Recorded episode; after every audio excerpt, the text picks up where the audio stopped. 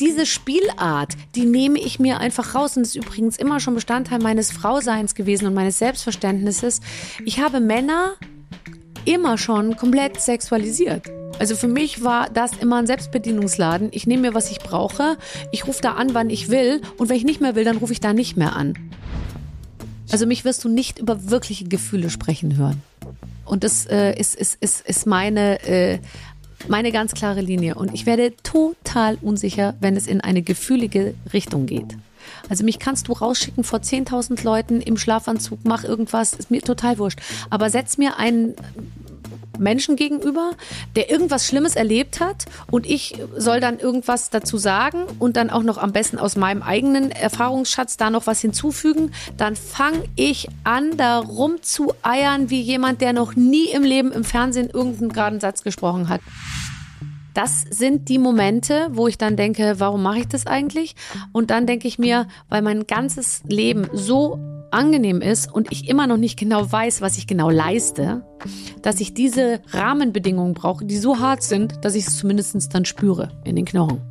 Und das sagt eine Person, die sagt, Muster habe ich nicht. Willkommen im Hotel Matze, dem Interview-Podcast von Mitvergnügen. Ich bin Matze Hiesche und ich treffe mich hier mit Menschen, die mich interessieren und versuche herauszufinden, wie die so ticken. Mein heutiger Gast ist Barbara Schöneberger. Barbara Schöneberger ist Moderatorin und ich würde behaupten, dass sie die bekannteste Moderatorin in Deutschland ist. Und ich würde auch behaupten, dass es überhaupt gar keinen Sinn macht, aufzuzählen, wo und was sie schon alles moderiert hat. Vermutlich würde es eher Sinn machen, zu sagen, was sie noch nicht moderiert hat. Aber das lassen wir jetzt. Ich will sie schon ganz, ganz lang sprechen, weil mich interessiert, warum sie so viel sendet und was ihr Antrieb ist. Und ich habe eine Antwort darauf in dieser Folge bekommen.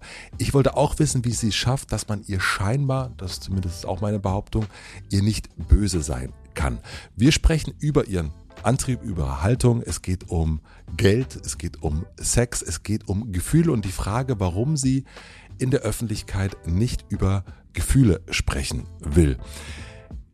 Ich habe, glaube ich, einen ziemlich guten Eindruck bekommen und eine gute Antwort darauf bekommen, wie Barbara Schöneberger so tickt, auch wie die Unterhaltungsbranche so tickt, wie sie auf die Welt schaut und aufs Leben. Und das fand ich doch zum einen sehr, sehr unterhaltsam, wie man sich das so auch wünscht, wenn man Barbara Schöneberger trifft. Aber wir haben auch ein paar Abbiegungen gemacht, die sie so noch nicht gemacht hat. Das hat sie zumindest nach dem Gespräch gesagt. Und ich wünsche euch einfach viel Vergnügen im Hotel Matze mit Barbara Schöneberger. Hast du keine schlechte Laune? Nee. Also ich. Sollen wir es gleich besprechen, oder? Ne, ich glaub, wir laufen wir schon, weiß ich nicht, wahrscheinlich. Nee, ich habe keine schlechte Laune. Ich habe äh, so einmal im Monat bisschen prämenstruell, so kurze Zündschnur, äh, merke ich dann selber. Und auch mal so ein bisschen ungehalten so, dass man mal so, ja, was ist der jetzt, kann ich jetzt mal, mal schneller gehen und so. Irgendwie, aber jetzt schlechte Laune habe ich nicht. Habe ich wirklich nie. Aber hattest du das mal so als Teenager oder sowas? Ich glaube, ich war auch kein komplizierter Teenager. Ich habe immer viel geredet und mich gerne ausgetauscht. Und das ist ja schon mal viel wert, wenn man Teenager ist. Aber manchmal sucht man ja auch so dieses, also dieses in der Melancholie suhlen, Du hast ja auch viel Musik gehört oder hörst immer noch viel Musik. Das also ich habe mich in der Melancholie, äh, das tue ich auch heute noch, noch gerne und ich kann mich auch so wahnsinnig gut in der Melancholie suhlen, weil ich weiß, sobald das äh, vierte Rachmaninoff Klavierkonzert dann zu Ende ist, dann ist die Melancholie auch, auch vorbei. Also ich kann das sehr punktuell einsetzen und ich weiß auch, es endet jetzt gleich wieder. Es gibt ja viele Leute, die begeben sich nicht so gerne in eine Melancholie, weil sie wissen, sie kommen da so schnell nicht wieder raus. Also das ist nicht mein Problem.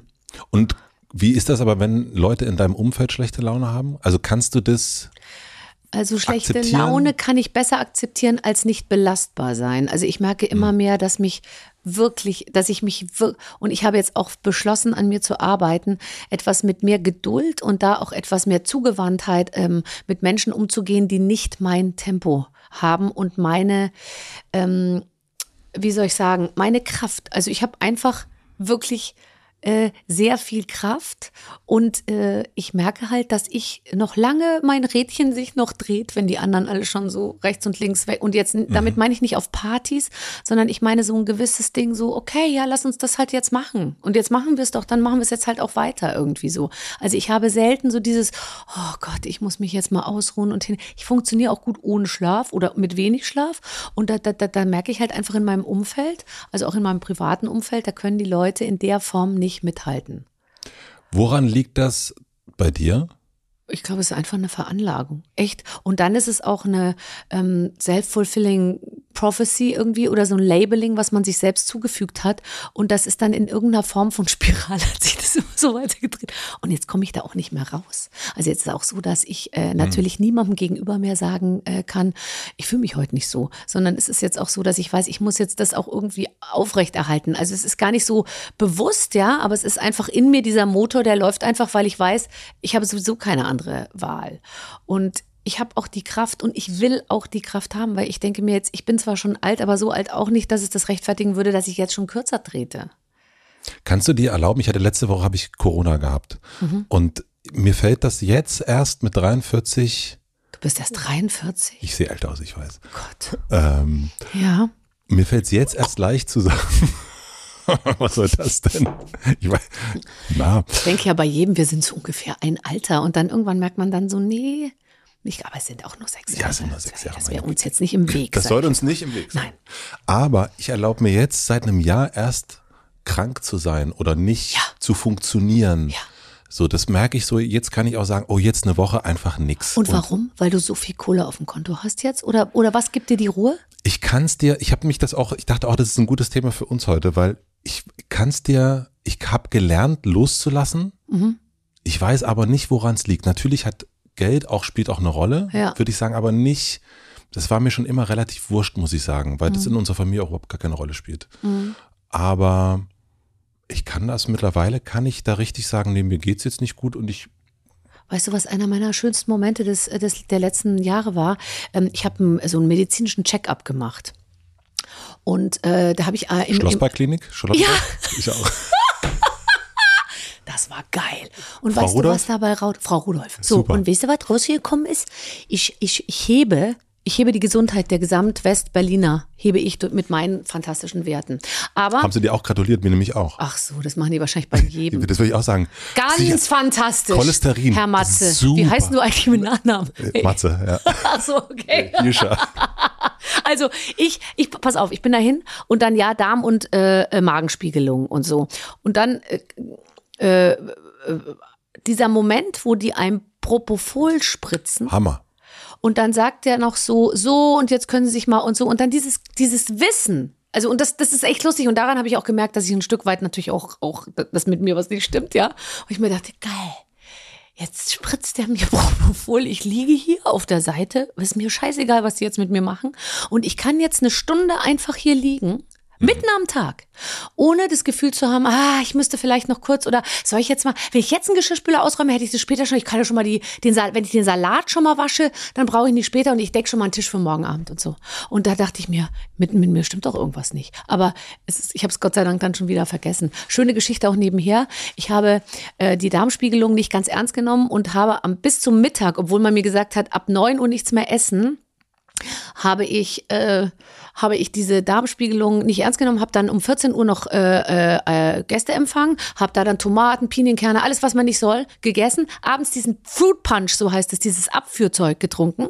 Ähm, ich hatte Gänsehaut im Gesicht, weil ich so eklig fand ähm, und dachte mir, also ganz ehrlich, da ist doch alles raus. Und am nächsten Tag haben die gesagt, schön Magen haben wir schön gesehen, Darm war leider sehr verschmutzt. Müssen wir wiederholen. Das ist ja, die Musste ja, ich drei Tage später wieder die wissen ja diesen dann auch, Fruit Punch trinken. Ja, sehr verschmutzt. Die Schöneberger hat ja einen verschmutzten ja, eben. Ja, aber da habe ich jetzt auch jahrelang dran gearbeitet. So viel, wie ich gegessen habe schon im Fernsehen, das weiß inzwischen jeder. Guck mal, der Kai Pflaume, der hat mir hier Der hat einen erzählt. ganz sauberen Darm. Also der Kai, der hat der, ich glaube, Der der, hat hat mir einen sehr erzählt- sauberen Darm. Ja, pass auf, was der mir erzählt hat. Und ich mache das manchmal jetzt auch, obwohl das natürlich bei mir überhaupt gar keine Rolle spielt. Aber er hat erzählt, dass wenn er in einem Hotel ist, dass er immer das Bett macht, Wenn er geht. wenn er geht. Das glaube ich. Und ich, ich, Das- ich befürchte, er sprüht auch vorher noch ein bisschen Sakrotan drüber. Das, das finde ich wirklich, das, aber ich finde das wirklich schön, aber äh, in deinem Fall ist es ja wirklich zu sagen. Also ich liebe das auch. Ich liebe gerne, ähm, ich liebe Aufräumen. Warte mal ganz kurz, ich muss mal diese Lampe ein bisschen, die strahlt mir so derartig ins Gesicht. Ja, strahl, strahl die mal an mich. Das ist besser, wenn das ein bisschen so Licht von vorne ist, immer gut für mich jetzt. Aber nicht so von oben, soll von vorne kommen. Mach das doch aus. Wer will uns doch, wenn, wenn die uns angucken, das lenkt ja nur ab. Ist viel besser, wenn man uns nur zuhört. Ähm, ich, ich, ich liebe Aufräumen und ich, ähm, ich mag auch, zum Beispiel habe ich jetzt so einen Tick entwickelt in Hotelzimmern, dass ich nicht, ähm, versuche, ich versuche ganz wenig zu beschmutzen, ja. Also ich erstens mal hänge ich die ganze Zeit das Schild raus, dass bloß keiner reinkommt, auf die Idee kommt, die Handtücher auszutauschen. Da bin ich total sauer. Weil ich finde immer, also wenn man zwei Tage da ja. ist, dann will ich, und dann nehme ich ein ganz kleines Handtuch Und dann rubbel ich mir mit diesem ganz kleinen Handtuch ab und benutze nicht das große, weil ich mir denke, ich, äh, ich hoffe, das wird auch gesehen, dass ich versuche wirklich zu sparen.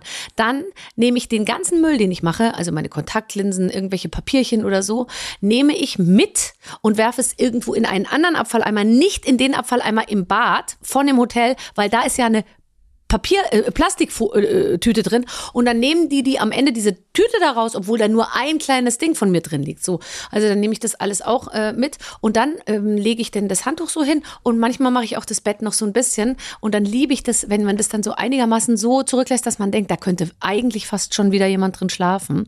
Und ich lege die von den acht Kissen, die man jetzt immer auf dem Bett liegen hat, lege ich sieben ganz vorsichtig, trage ich so wie die Bundeslade, trägt es dann so und leg's auf den Tisch, dass es dann so ganz unberührt auch bleibt und aussieht, damit die das bloß nicht nochmal beziehen. Mein Beitrag zur Nachhaltigkeit. Ich wollte gerade fragen. Prost. Prost. Ja, das ist das Glas haben wir nicht abgewaschen. Mhm. Ähm, damit wegen. Da gebe ich, da gehe ich auch in den körperlichen äh, äh, Kampf, wenn ich meinen Kaffeebecher mitbringe und dann jemanden in der Deutschen Bahn dazu zwinge, mir in meinen öseligen, schon gebrauchten Kaffeebecher Kaffee einzufüllen. Dann sagen die manchmal, nee, das können wir nicht machen aus äh, hygienischen Gründen, aber ich mache sie nie in Pappbecher und dann können sie es umschütten. Dann sage ich, ja, dann ist ja nichts gewonnen. Machst du das im Hotel wirklich aus Nachhaltigkeit oder auch, weil du Barbara Schöneberger bist? Ach Quatsch. Also von den Leuten, die da im Hotel irgendwie hinterher mein Zimmer reinigen, da kennt mich keiner. Aber äh, nee, ich mache das, weil ich, weil ich wirklich an so Punkten denke, aber was ein Wahnsinn. Ich komme dann in so ein Zimmer rein, dann sagen die immer zu mir, sie haben ein Upgrade. Das heißt dann schon, ich muss bis zum Ende des Gangs laufen, weil ich immer die zwei Fensterfronten habe. Über Eck. Verstehst du?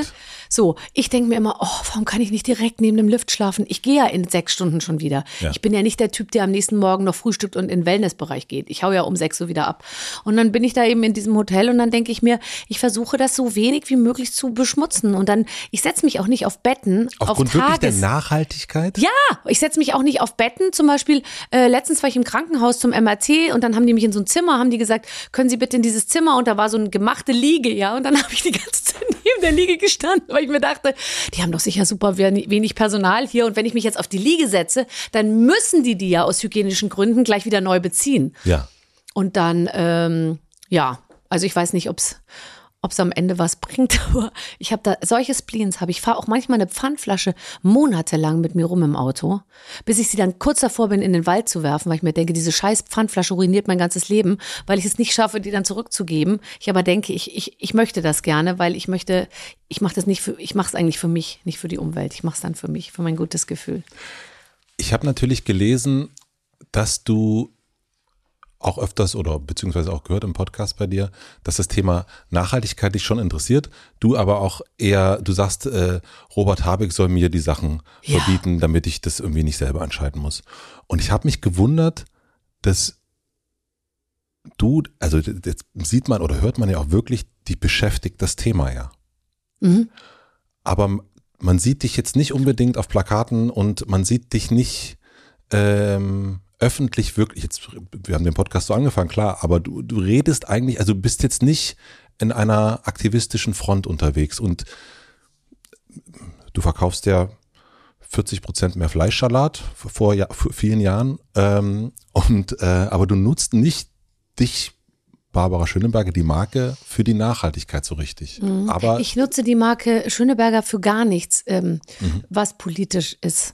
Ähm, also die, die Frage, ich würde jetzt sagen, ist, ist zweigeteilt. Ja. ja, mich interessiert das Thema, weil es uns alle interessieren muss, weil Ich finde das jetzt manchmal, es heißt, ja, diese Umweltschützer. Ich, ich frage mich, wie Umweltschutz jemals negativ konnotiert sein kann, weil Umweltschutz ist, glaube ich, Thema, äh, eins der Top drei Themen, die uns beschäftigen werden müssen und sollen auch. Ähm, gleichzeitig bin ich Konsument. Ich hasse Dogma. Und ich hasse ähm, politische Reden von Leuten, von denen ich weiß, dass sie sie selbst ihre eigenen Dogmen nicht einhalten können. Und davon haben wir ja momentan sehr viele. Ich kann nur von mir sagen, ich habe zwei Kinder, ich führe einen hotelähnlichen Haushalt mit äh, äh, tausend Leuten, die rein und rausgehen.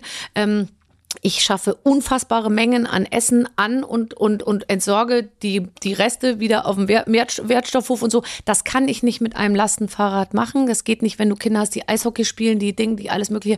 Das geht nicht mit dem Fahrrad. Ich fahre Auto. Ich fahre auch manchmal Strecken mit dem Auto, die ich eigentlich auch anders irgendwie fahren könnte. Ich mache so viel falsch, dass ich niemandem etwas vorschreiben kann. Bin aber der Meinung, äh, dass die Regierung mir sehr gerne. Und ich meine wirklich, ich lasse mir alles verbieten, was sinnvoll ist. Ich lasse mir nicht verbieten irgendwas, was sich einer äh, aus Wahlkampfgründen einfallen lässt. Aber wenn mir einer sagt, das und das sind die Maßnahmen, die wir ergreifen müssen, um unsere Umwelt zu retten, I do it. Und ich bin dafür. Mhm. Und das äh, ist meine volle politische Überzeugung.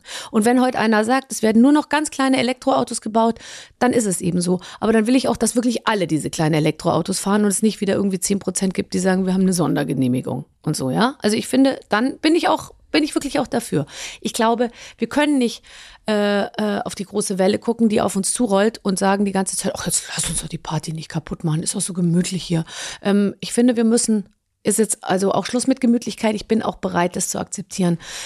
Ähm, das ist das eine. Das andere ist, ähm, ich finde, äh, der der, das politische, äh, die, die, die politische Einstellung vieler meiner Fernseh- und auch sonstigen ähm, prominenten Kollegen und Kolleginnen manchmal sehr zweifelhaft, weil ich finde, dass ähm, äh, jede Aktion ist mit Sicherheit auch irgendwie gut gemeint, aber ich muss dann doch sagen, dass bei den meisten Aktionen ich das Gefühl habe, dass hier eher versucht wird, sich noch ein paar Follower abzugreifen, anstatt wirklich ernsthaft eine wirklich ernste Aktion zu unterstützen. Und ich habe ganz viele Kollegen, wo ich mir denke, du bist Schauspielerin, du bist Influencerin, da wird jeden Tag eine andere Sau durchs Dorf getrieben. Die Tamponsteuer, äh, das Fleischessen, das Elektroauto, das äh, Save the World, Stay at Home, ich weiß nicht was, wie viele Hashtags die da jeden Tag bemühen und sich hinter jeden politischen Karren spannen oder vor jeden politischen Karren spannen, da muss ich ehrlich sagen, das verwässert ja auch komplett. Wenn mich heute, wenn du mich um meine politische Meinung fragst, kannst du die sofort bekommen. Und, äh, und die habe ich auch. Aber ich glaube jetzt nicht, dass Instagram äh, der richtige Kanal ist, dass ich als jemand, der Unterhaltung macht, die ganze Zeit sagt, ich bin heute bei den Frauen im Iran. Das ist, das hilft glaube ich, ganz ehrlich, den Frauen im Iran überhaupt kein bisschen. Also entweder ich mache dann wirklich irgendwas, und das kann man übrigens auch machen, ohne dass es jemand mitkriegt. Oder ich, ich, ich nehme eine Familie auf oder ich unterstütze jemanden oder so. Aber bei Instagram, was für mich der unseriöseste Kanal ist, äh, sich eine Haarsträhne abzuschneiden als Sat1-Moderatorin, muss ich ehrlich sagen. Habe ich nie mitbekommen. Äh, ja, aber ich verfolge natürlich vieles und denke mir, bei 99 Prozent dieser Aktionen, es, es schwächt die Sache eher, weil es sie trivialisiert. Für mich ist halt äh, äh, speak it out und stell dich auf eine Seite und sei politisch, ist ja in der Regel, macht's eher, finde ich, ähm, also wenn ich mir George Clooney anschaue, der macht es gut. Mhm. Der spricht dann aber auch mit dem amerikanischen Präsidenten und macht Dinge publik und nutzt seine Persönlichkeit, um wirklich zu helfen. Aber das spreche ich jetzt einfach mal vielen meiner Kollegen ab. Diesen Einfluss. Vielleicht. Ähm, wie fing Sicher. Das? Sicher. Ja, okay, ja, ja. Naja, ich glaube, mm, man kann das, Luisa Neubauer hat mal gesagt, lieber Doppelmoral als keine Moral. Ja, aber die, das habe ich ja. Nein, also ich bin ja auch total dazu bereit und ich, ich engagiere mich, ich, ich, ich mache ganz viel, also ich bin jemand, ich mag gerne helfen ähm, direkt. Also äh, äh, äh, und zwar, ich, ich übernehme gerne Verantwortung für Dinge, die ich überschauen kann. Ja, also das heißt, wenn irgendeiner sagt, du, hier ist eine Familie, braucht Hilfe, so, dann, oder hier brauchen wir das, oder hier brauchen wir Geld, oder hier so, das, das finde ich ist was, wo ich sage, da bin ich jetzt gefragt und das mache, da helfe ich als Mensch und nicht als Barbara Schöneberger oder so, ja. Und wenn ich jetzt, ich habe ja auch schon bei Aktionen mitgemacht gegen das, was weiß ich was, gegen, gegen oder für irgendwas, wo, wo man dann auch mal sagt, komm, da hat jetzt der Bundespräsident dazu aufgerufen, da machen jetzt alle, machst du auch irgendwie mit. Aber es, es wird ja inzwischen, ist ja jede Woche eine andere politische politische Botschaft, die irgendwie meiner Meinung nach durch diesen ganzen Social-Media-Kram trivialisiert wird. Und dadurch werden die Aktionen das hat ja auch alles kein Gewicht mehr. Wenn du jede Woche für, für dein, dein Bild und dein Foto für irgendwas anderes hergibst, hat es ja auch überhaupt keine, keine, keine, kein Druck und keine, keine Durchsetzungskraft mehr. Das glaube ich auch. Ähm, mich würde nur interessieren, wie bist du, also was hat dich überzeugt, dass das Thema Umwelt, Natur dass das wirklich dringend ist. Also das ist irgendwie, also wir sind beide. Ich fahre nach Schweden äh, und da brennt der Wald. Zum Beispiel. Ich habe einen Garten und äh, da vertrocknet alles, wenn du es nicht gießt. Ähm, ich, äh, ich sitze auf dem Balkon und, äh, und gucke in den Himmel und denke mir, wann hat es eigentlich das letzte Mal geregnet? Und ähm, ja, Zugang zu Wasser. Ähm, äh, Bäume, die äh, in unserem Garten alleine sind drei Bäume jetzt in unserer direkten Umfeld sind einfach abgeknickt, ja, weil die einfach nicht genug Wasser hatten. Also das sind jetzt Sachen, die die sind ja total spürbar. Und also ich glaube nicht, dass das, äh, dass das, dass die Klimaerwärmung einfach nur irgendwas ist, was die Natur jetzt halt so macht. Und das ist ganz normal alle alle paar Millionen Jahre. Also ähm, ich ich äh, ich ich glaube allerdings, dass also bis 2030 äh, also ich bin nicht allzu optimistisch, muss ich ehrlicherweise sagen. Und ähm, ja, also ich deswegen, ich, ich glaube, wir, wir sind zu drastischen, ähm, wir, wir müssen drastische Einschnitte hinnehmen und ich wäre bereit dazu. Ich mag gerne, äh, ehrlich gesagt, auch manchmal tun, was andere sagen, wenn ich das Gefühl habe, dass sie es wirklich besser wissen als ich weil ich weiß ganz viele Sachen nicht und da würde ich mich gerne auf jemanden verlassen, der es besser weiß. Aber leider ist in der Diskussion kommt immer mehr raus, dass keiner es so richtig genau weiß. Das ist ein Riesenproblem. Ja, weißt das, du denn mehr? Wenn das Mikro Kannst aus ist. Kannst du mir denn was sagen zu diesem Thema? Nein, und deswegen sage ich so immer, der Themen. Habeck soll es jetzt einfach sagen. Und wenn der sagt, wir machen jetzt das, das und das und das wird helfen und dann sollen sie die Geschwindigkeitsbegrenzung einführen und alles und dann und wenn wenn das lauter kleine Schritte sind, die am Ende uns äh, äh, äh, den 1,5 Grad näher bringen, äh, dann bin ich mit allem dabei. Ich fahre auch dann irgendwie äh, äh, nach Schweden. Mit dem Auto, mit dem Radl oder keine Ahnung. Irgendwie so. Ich nehme es, ich mach's. I do it. Du hast ja Soziologie studiert. Ja. Warum fällt es den Menschen so schwer, dass, also wir wissen es, glaube ich, ja alle. Also ich glaube, es ist, es gibt ein paar, die es nicht einsehen wollen, mhm. die sagen, nee, das ist ja alles gar nicht, die sind ja irgendwie, das ist, das ist alles Quatsch, das ist ausgedachter Müll. Aber wir wissen ja alle, dass es nicht sonderlich gut um den Planeten, vor allen Dingen um uns steht. Ja. Der Planet kommt zurecht, glaube ich. Der Planet ich, kommt zurecht, aber ja. wir, für uns wird es hm. schwierig. Mhm. Aber warum fällt es uns Menschen so schwer, von uns selbst heraus aus zu verzichten? Da, da bin ich genauso bei dir. Ähm, ja, äh, das glaube ich, fragen wir uns jetzt, weil wir äh, natürlich auch einer, sage ich mal, Gruppe von Menschen angehören, die, die für die Verzicht Luxus fast bedeutet, ja. Ich Aber liebe das, wenn ich abends irgendwo sitze und es kommt der Koch und sagt, heute gibt es nur Fisch. Äh, ich bringe Ihnen eigentlich irgendwas und ich nicht aus einer Speisekarte von 38 Seiten auswählen muss. Ähm, ich, ich glaube aber, dass, äh, dass das auch ein bisschen so eine Luxus äh, ähm, äh, Haltung ist, die wir haben, dieses, äh, warum fällt es so schwer zu verzichten? Weil, glaube ich, jetzt nicht jeder so wie wir, also ich habe das Gefühl für mich, ich habe alles und noch viel, viel mehr, als ich eigentlich verkraften kann. So, und alles läuft total super.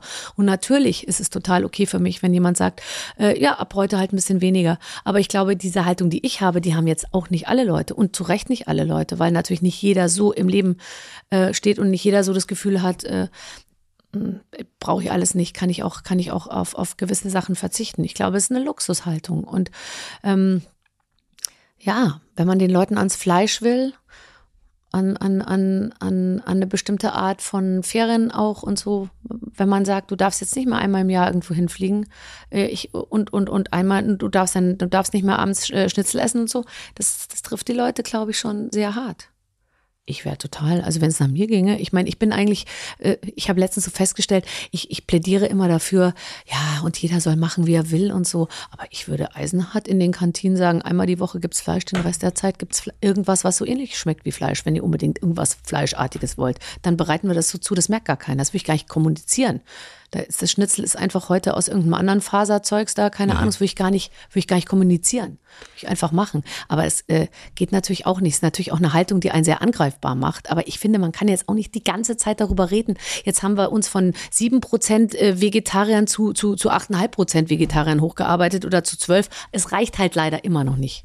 Okay, dann gehen wir weg von den ganz vielen Menschen, dann wir, reden wir nur über uns Ja. oder über dich. Ja. Ähm, warum, weil du hast auch gesagt, du hast im Grunde ja alles. Und warum brauchst du aber noch Verbote? Also du könntest ja auch sagen, Ja, aber ich stehe doch auch vorm Regal abends und ha hab Zeitdruck und Ding. Dann denkt mir die Tortellini jetzt da in Plastik eingeschweißt, brauche ich das jetzt? Ja, komm, jetzt kaufe ich die heute nochmal und dann ab morgen, äh, äh, äh, äh, ja, was mache mach ich? Die Nudeln dann selber? Nein, mache ich natürlich nicht. Also kaufe ich nächste Woche wieder die Tortellini in Plastik eingeschweißt. Jetzt habe ich jahrelang alles in Glas gekauft. Ich habe mich bekloppt geschleppt mit Bla Glas Sahne, Glas Milch, Glas Joghurt, Glas whatever, ja. Äh, dann habe ich äh, mich da äh, an der Firma Blaue Helden äh, beteiligt, die diesen wunderbaren Refill machen, wo du nur mit einer Plastiksprühflasche arbeitest und da alle möglichen Putzmittel reinschmeißen äh, kannst, die sich dann mit Wasser aufgefüllt irgendwie wunderbar entfalten. Da der gesagt, ja, Glas, ganz ehrlich, Glas ist äh, so gut gar nicht. Also viel besser ist eigentlich gutes Plastik. Ja, so, dann dachte ich mir, geil. Zwei Jahre lang irgendwie alles mit Glas gemacht. Jetzt versuche ich gutes Plastik also zu kaufen und so. Und ähm, aber man stößt ja jeden Tag da an seine Grenzen, weil natürlich das Leben in äh, Mitteleuropa als berufstätige Familie mit Kindern und, und einem ganz normalen Großstadtleben äh, ist, ist halt einfach nicht besonders äh, umweltschonend. Das ist einfach so. Und da denke ich mir halt auch, das kann jetzt nicht ich jeden Tag am Kühlregal entscheiden. Da muss einfach jemand kommen und sagen, eine bestimmte Art von ungesundem Plastik wird nicht mehr hergestellt. Und das kann ich nicht machen. Da kann ich auch nicht mit dem Transparent, die Zeit habe ich nicht, da jeden Tag irgendwie vom, vom Umweltministerium zu stehen. Das müssen jetzt andere machen. wie unterscheidest du, du hast erst gesagt, die Marke Schöneberger, äh, die macht das nicht, aber die Person Ja. macht das. Wie unterscheidest du das? Und seit wann unterscheidest du das? Ich Also- unterscheide das ehrlich gesagt überhaupt nicht. Ich sehe mich nur als, als, als, als ich selber. Aber natürlich merke ich, dass ich äh, äh, in irgendeiner Form wahrscheinlich über die Jahre eine Marke kreiert habe. Und eine, eine Marke besteht ja darin, oder in meinem Fall ist es zumindest so, also wenn du mich jetzt fragst, ich habe da noch nie so drüber nachgedacht, aber äh, die Leute erwarten halt was Bestimmtes und, äh, und das liefere ich auch gerne. Ich erfülle gerne Erwartungen. Also habe ich schon immer. Privat, beruflich, sexuell grundsätzlich. Äh, und deswegen glaube ich, dass es einfach äh, zur Markenpflege gehört, wenn du äh, sagst, die Leute kennen mich als Unterhalterin, als jemand, oh, wenn die kommt, wird's lustig und dann liefere ich das auch, ja. Und ich glaube, man tut sich nicht grundsätzlich einen Gefallen, wenn man permanent noch Nebenbotschaften sendet, ja kranke Kinder, Tod und Leid, äh, Umwelt, äh, äh, Klimaerwärmung, äh, die Frauen im Iran, äh, äh, esst weniger Fleisch. Das sind alles Sachen, die, die, ich glaube, das wissen die Leute. Das brauche ich denen dann auch nicht, nicht noch zusätzlich zu sagen. Und das ist, glaube ich, aktive Markenpflege. Also die passiert unbewusst weil ich, weil es meine Einstellung ist. Aber ich glaube, es, es, äh, es läuft unter anderem deshalb so gut, beruflich bei mir, weil die Leute wissen, wenn die kommt, wird's lustig und die sagt mir nicht die ganze Zeit, was ich tun soll. Wer bin ich denn, dass ich den Leuten sage, fahrt weniger Auto und esst weniger Fleisch? Also, wie komme ich dazu? Aber du kommst ja auch dazu zu sagen, esst mehr Fleischsalat. Ja, aber weißt du, der Vertrag, der endete, würde ich mal sagen, ungefähr genau zu dem Zeitpunkt, als ich geboren wurde. als mh, nee, als ich, als ich, als als man wirklich darüber nachdenken musste, okay, was mache ich, äh, was mache ich da? Ähm, ich, äh, ich glaube, da würde man heute noch mal ähm, anders in die Prüfung gehen. Und übrigens haben die damals dann schon angefangen mit veganen Brotaufstrichen und Veggie-Salaten und so, sage ich mal. Also das hätte man dann, da hätte man dann vermutlich zu dem Zeitpunkt, also ich weiß nicht, wann der ausgelaufen ist, der Vertrag vor fünf Jahren oder so, hätte man dann wahrscheinlich gesagt, Freunde, ich wäre jetzt da lieber für die vegane äh, äh, Palette zuständig, ja. Oder auch, aber die haben natürlich Fleischsalat gemacht, die haben aber auch Kartoffelsalat und alles andere irgendwie gemacht. Da muss man halt, hätte man da ein bisschen umschwenken äh, äh, müssen. Aber äh, ich weiß gar nicht, wie es jetzt um den deutschen Fleischsalat steht, ehrlich gesagt. Ja, Seit ich mich da persönlich nicht mehr drum kümmere, ist äh, aus verschiedenen Gründen der Fleischsalatabsatz wahrscheinlich stark abgesackt. Ich muss dir sagen, ich habe das erste Mal seit Jahren durch die Beschäftigung mit dir überhaupt wieder das Wort Fleischsalat Ich habe gestern welchen gekauft. gesehen oder gelesen. Und darf ich dir ganz ehrlich sagen, also ein guter Fleischsalat, ja, auf so einem, äh, ich habe das mit so einem Körner, dunklen Körnerbrot gegessen. ja. Muss ich ganz ehrlich sagen, Ist gut, sagst du?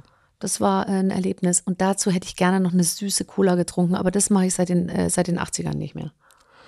Okay, also es ist ja nur ein Beispiel gewesen, also von mir, ähm, weil da gibt es ja bei der Marke geht es ja darum, auch zu sagen, macht mehr, also kauft mehr im Grunde, also kauft. Ähm, Naja, also- ich will das gar nicht nur, ich will es nur Also- verstehen, wie du das, wie du das trennst.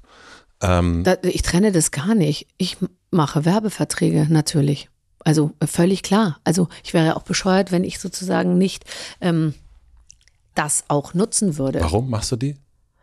Also ähm, ich glaube, dass es äh, als Prominenter ähm, ein, ein großer Vorteil ist, dass man das natürlich angeboten bekommt und dass man das äh, dann auch macht. Ähm, ich glaube, dass wir da heute ganz anders abwägen, als man das eben vor zehn Jahren gemacht hat. Und dass man auch so ein Unternehmen nochmal noch mal anders auch abklopft und schaut, okay, was machen die? Wie sieht es da wirklich aus? Was, äh, äh, was, was wird da versprochen? Was wird da vielleicht auch verheimlicht oder irgendwie so? Du musst natürlich auch auf die Geschichte so, so, so, so eines Unternehmens dann gucken. Und das ist heute nochmal ganz anders, als es eben vor. Also ich würde jetzt mal sagen, als ich meine ersten Werbeverträge abgeschlossen habe, da hat man auf sowas überhaupt nicht geachtet. Im Gegenteil, da war es eben so, dass die gesagt haben, also wer dich schon mal hat Essen sehen, der weiß, also du und Essen, das passt ja nun wirklich zusammen. Äh, nimm den Salat in die Hand und los geht's, ja.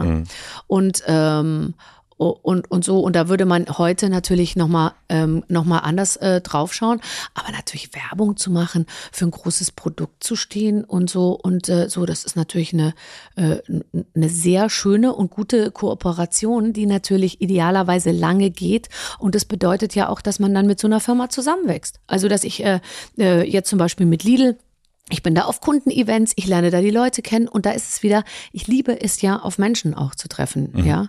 Und äh, äh, da gibt's ja viele Mitarbeiter und da gibt's jede Menge Events und Veranstaltungen und alles Mögliche. Und dann wächst man da so rein und das ist irgendwie eine äh, ne- ne ganz schöne Sache. Und ich liebe ja auch, dass mir mein Job ermöglicht, so viele unterschiedliche Sachen zu machen. Und Werbespots drehen, das it's crazy. Also das muss man auch mal erlebt haben, wie, wie viel, wie viel Zeit und, und äh, Ding da irgendwie drauf geht für 20 Sekunden. Aber es bedeutet auch, wenn du das machst, bist du ja auch nicht zu Hause. Zum Beispiel. Das stimmt, ja. Das habe ich aber mit vielen, vielen arbeitenden Bürgern in Deutschland gemeinsam, dass ich während der Arbeitszeit nicht zu Hause sein kann. Und das wird übrigens lustigerweise auch äh, vom, vom Rest äh, meiner Familie so gesehen, weil meine Arbeitszeiten ähm, als Werbeschaffende und äh, Moderatorin weitaus angenehmer sind, als sie es wären, wenn ich irgendeinen anderen Job machen würde. Ich frage das tatsächlich auch für mich gerade. Ne? Also ich, ich will da überhaupt nicht äh, jemanden anschießen oder so sagen, warum machst du das so und warum machst du das nicht. Ich frage mich aber genauso natürlich, hier, wahrscheinlich ist jetzt schon eine Werbung gelaufen in diesem Podcast. Und Stimmt, du machst das ja auch. Hast du das das ja auch. überprüft? ich mache das ja auch. Hast du überprüft, wo, was das für eine Werbung ist? Nicht immer. Nee. Nee. Toi, toi, toi. Na genau, aber die Frage ist, warum, also so, das geht ja vielen Menschen so, die, also gibt dann irgendwann die Möglichkeit. Man sagt dann, ah ja, auf der einen Seite macht ja, macht, mach, machst du und ich, wir machen Sachen, wo wir sagen, okay, bis zum gewissen Punkt, es bringt Geld. Und so und so viel Geld brauche ich. Das ist schön, das ist dann das Geld. Jetzt wird's schön, jetzt wird's noch schöner. Und dann gibt's ja irgendwann einen Punkt, wo man sagt, naja, eigentlich so richtig notwendig ist es vielleicht auch gar nicht. Aber da fängt es dann an, richtig Spaß zu machen. Aber das. Nee. Nein, die Frage ist aber trotz, also deswegen ist das, äh, weil wir ja auch äh, genau aus diesem ähm, über die Umwelt nachdenken, Thematik. Und das mache ich natürlich auch. Und ich glaube genauso wie du und ganz, ganz viele andere Menschen das machen. Und dennoch, also weil ich frage mich das wirklich, woran liegt das, dass eine Person wie du, aber auch ich Ja. sagen, naja, ach, weißt du, äh, ist ja auch nett. Weil es einfach Spaß macht. Und weil jeder da draußen, der die gleichen Möglichkeiten hätte, das genauso machen würde. Und jeder, der immer, sage ich mal, da steht und sagt, also das finde ich ja und da würde ich aber mal und Ding und so, das, da denke ich mir immer, ja, dann komm doch mal her und dann lege ich mal die Zahlen auf den Tisch und dann sage ich dir mal so, das, dafür gibt's das, dafür gibt's das, dafür gibt's das. Mit einem Arbeitstag kannst du das und das und das schaffen. Was du da mit dem Geld machst, ist ja deins. Äh, Nochmal hingestellt, ja. Machst du damit soziale Projekte oder baust du dir da das fünfte Haus oder keine Ahnung, kaufst du Aktien oder was auch immer. Ähm, oder ermöglicht man sich ein Wahnsinnsleben in Saus und Braus. Kein Mensch da draußen würde sich anders entscheiden, mit so wenig Arbeit so viel Ertrag zu erzielen, wie du und ich das tun. Also bei aller Liebe, was machen wir denn? Wir sitzen uns gegenüber, haben Mikro Mikrofone vor, vor, vor der Nase und unterhalten uns. Und äh, ich habe schon ganz früh mit 15 diese totale Faszination für mich entdeckt. Ein bisschen arbeiten, bisschen Geld. Viel arbeiten, viel Geld, noch mehr arbeiten, noch mehr Geld. Und bei mir gibt es ja zwischen Arbeitsleistung und Geld verdienen einen totalen Zusammenhang. Es gibt ja total viele Unternehmer da draußen, die sagen, ich habe mir jetzt drei Jahre krumm gelegt und so langsam läuft's an. Bei mir ist es so, ein Tag mehr Arbeit, mehr Geld. Zusage, Kohle. So. Und das ist ein Zusammenhang, den ich faszinierend und toll finde. Und natürlich denke ich mir dann an der einen oder anderen Ecke, was gibt's denn da? Hm, nö, mach ich nicht. Oder was gibt's denn da? Ah ja, doch, mach ich. So. Und ist dann- das eine Art Spiel? Nein, das ist eine Art, also ich, ich habe, ähm, mh, also ich glaube, wenn du mit erfolgreichen Leuten sprichst, das tust du ja jede Woche, ähm, bist ja selber einer, wann ist genug? Also, ähm, äh, äh, also ich glaube, also ich habe weitaus nicht ausgesorgt. Also bei weit, also bei weitem, weitem, weitem, Ich weitem. habe jetzt mal durchgerechnet und beim, beim, bei sozusagen, also nicht fallenden Lebensstandard im Sinne von Weitererhaltung verschiedener Dinge, die so am Laufen sind, wäre es bei mir auch ganz gut, wenn ich noch ein bisschen weitermache. Und ehrlich Du hast gesagt, noch nicht ausgesorgt. äh, es kommt drauf an, wie man es sieht, aber irgendwie, also ich, ich, äh, ich, ich habe dieses Jahr das allererste Mal in diesem Sommer mir, mir lustigerweise eine ganz total banale Frage gestellt, nämlich, muss man eigentlich immer so weitermachen, wie ich das gerade mache? Ja, Deswegen es frage ich das ja auch. Lustigerweise für mich das erste Mal der Punkt gekommen, wo ich mir dachte, äh, könnte man vielleicht den gleichen Job auch auf eine andere Art und Weise, also sprich einfach mit weniger Schlagzahlen, mit weniger Terminen irgendwie machen. Aber dann kannst du, du kannst ja mit erfolgreichen Menschen sprechen.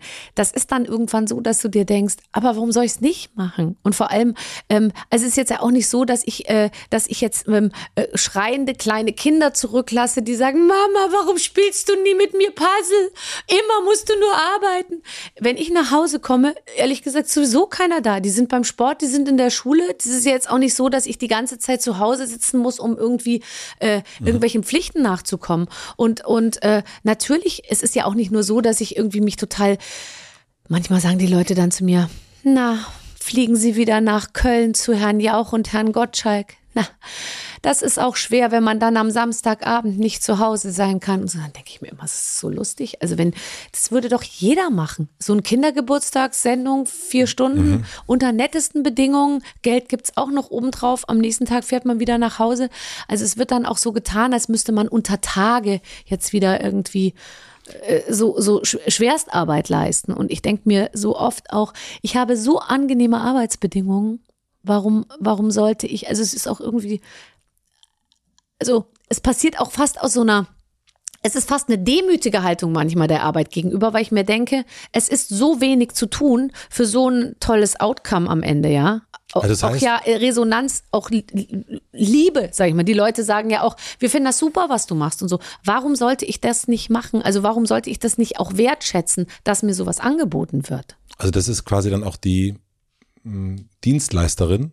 in Ja, dir? ich bin totale Dienstleisterin. Also die dann sagt, also ich kann, es ist ja eigentlich, nicht möglich, also ich, ich übertreibe das jetzt mal, dass ich diesen Werbevertrag nicht mache, weil der ist so gut bezahlt. Das wäre ja. man doch total bescheuert, wenn man das nicht annehmen würde. Mhm. Total bescheuert. Und ich finde es jetzt auch immer so ein bisschen albern, so zu tun, als ginge es nur immer um die Inhalte und ums Ding. Und denn natürlich ist es toll, viel Geld zu verdienen. Also da wäre jetzt nenn mir mal einen, der dagegen irgendwie immun ist. Vor allem ich muss ja nicht, ich mache also ich nutze keine äh, äh, Kinder aus. Äh, da es kommt bei mir niemand zu Schaden. Im Zweifel helfe ich sogar da, da, da, da äh, trage ich dazu bei, dass in so einem Unternehmen noch mehr Leute eingestellt werden, weil sage ich jetzt mal noch mehr Filialen eröffnet werden, weil es so gut läuft, das und so weiter und so fort. Es ist ja jetzt nicht so, dass ich am Abend zurückkehre und sage, na gut, okay, da musste ich heute wieder über ein paar Leichen gehen, aber Hauptsache Hauptsache irgendwie der Kontostand stimmt, sondern es ist ja auch noch so, dass man, sage ich mal, man kann ja trotzdem irgendwie äh, ein guter Mensch sein. Also das widerspricht sich jetzt ja in meinem Fall nicht. Ich, also ich mache natürlich schon, äh, äh, achte ich einfach drauf, dass ich, äh, ich möchte ein guter Mensch sein, so. Also das ist, ist auch ein großer Antrieb. Ich bin auch, kannst du dich auch umhören in der Branche. Es wird keinen geben, der irgendwas Doofes über mich sagt, weil ich einfach wahnsinnig nett bin. Ich meine es im Ernst frag dich, frag mal rum. Da gibt's keinen, der sagt, hey, die Schöneberger, die ist sowas von Asi hinter der Kamera oder so. Ich bin einfach ein wahnsinnig netter, äh, äh, umgänglicher äh, Mensch, auch geblieben, ganz bewusst, weil ich immer dachte, oh Gott, wie schrecklich, wenn man sich unter Einfluss von Erfolg oder, oder Geld oder irgendwie so in eine völlig falsche Richtung entwickeln würde und keiner sagt's einem. Ja. Na, wobei man sagen muss, glaube ich auch, kannst du mir bestätigen, würde ich behaupten, dass es wenig Menschen gibt, die das dann auch wirklich sagen würden.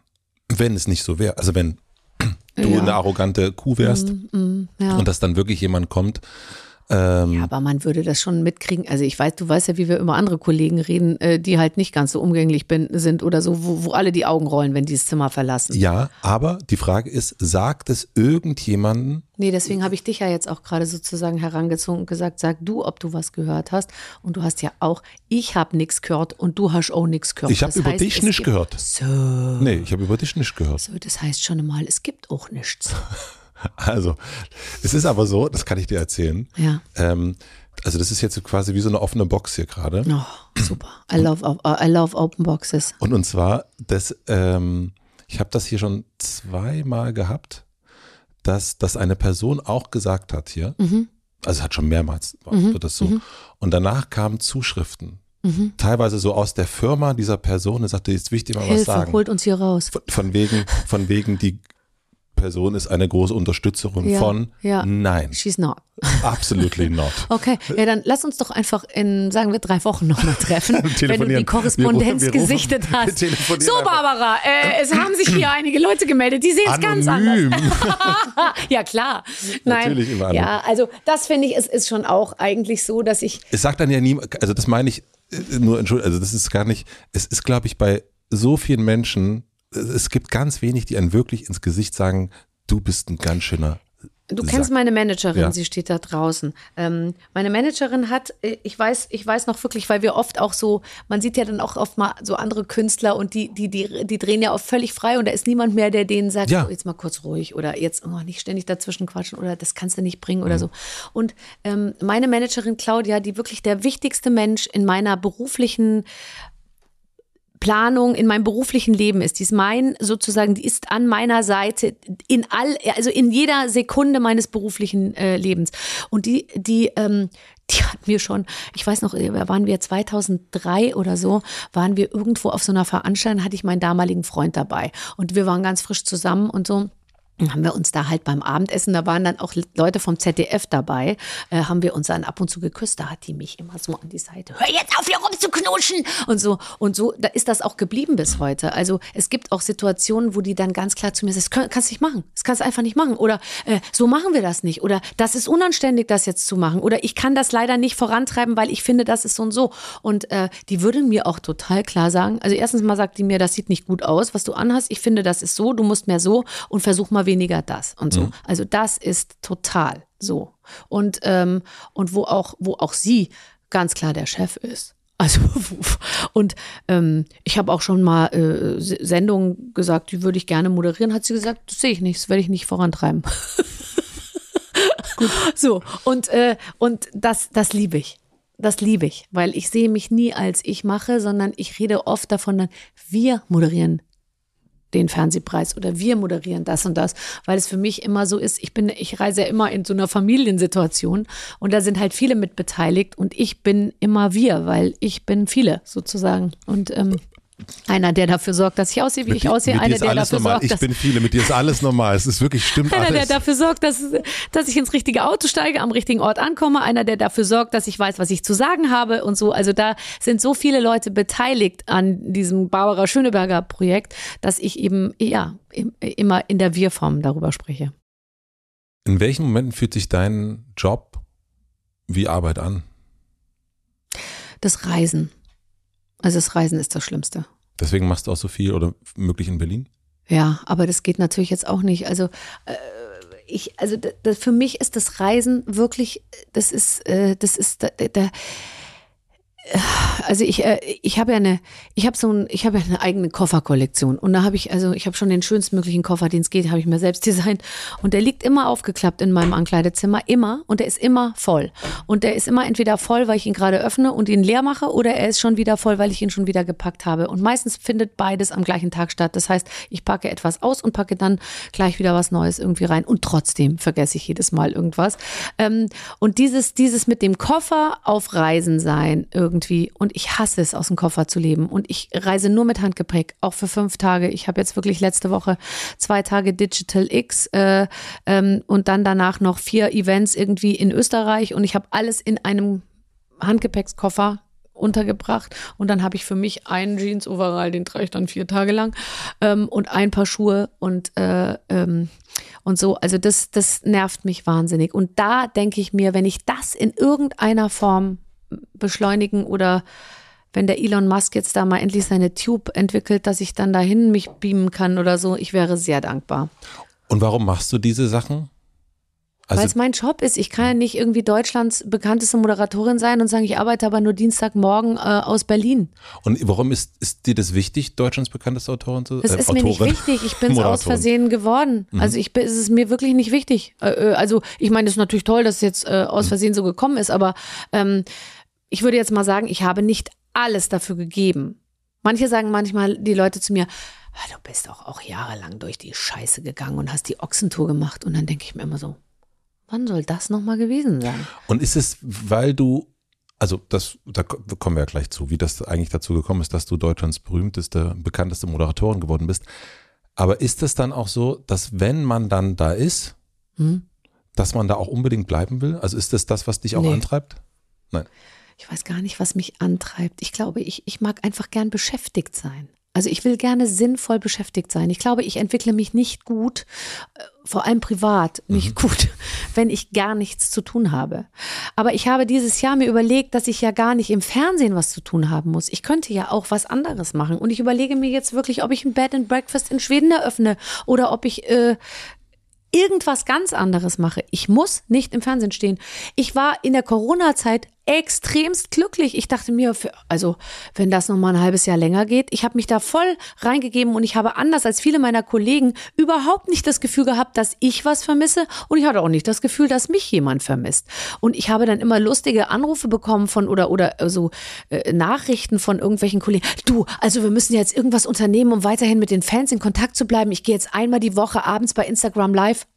Ich dachte mir so, sind die denn alle verrückt geworden?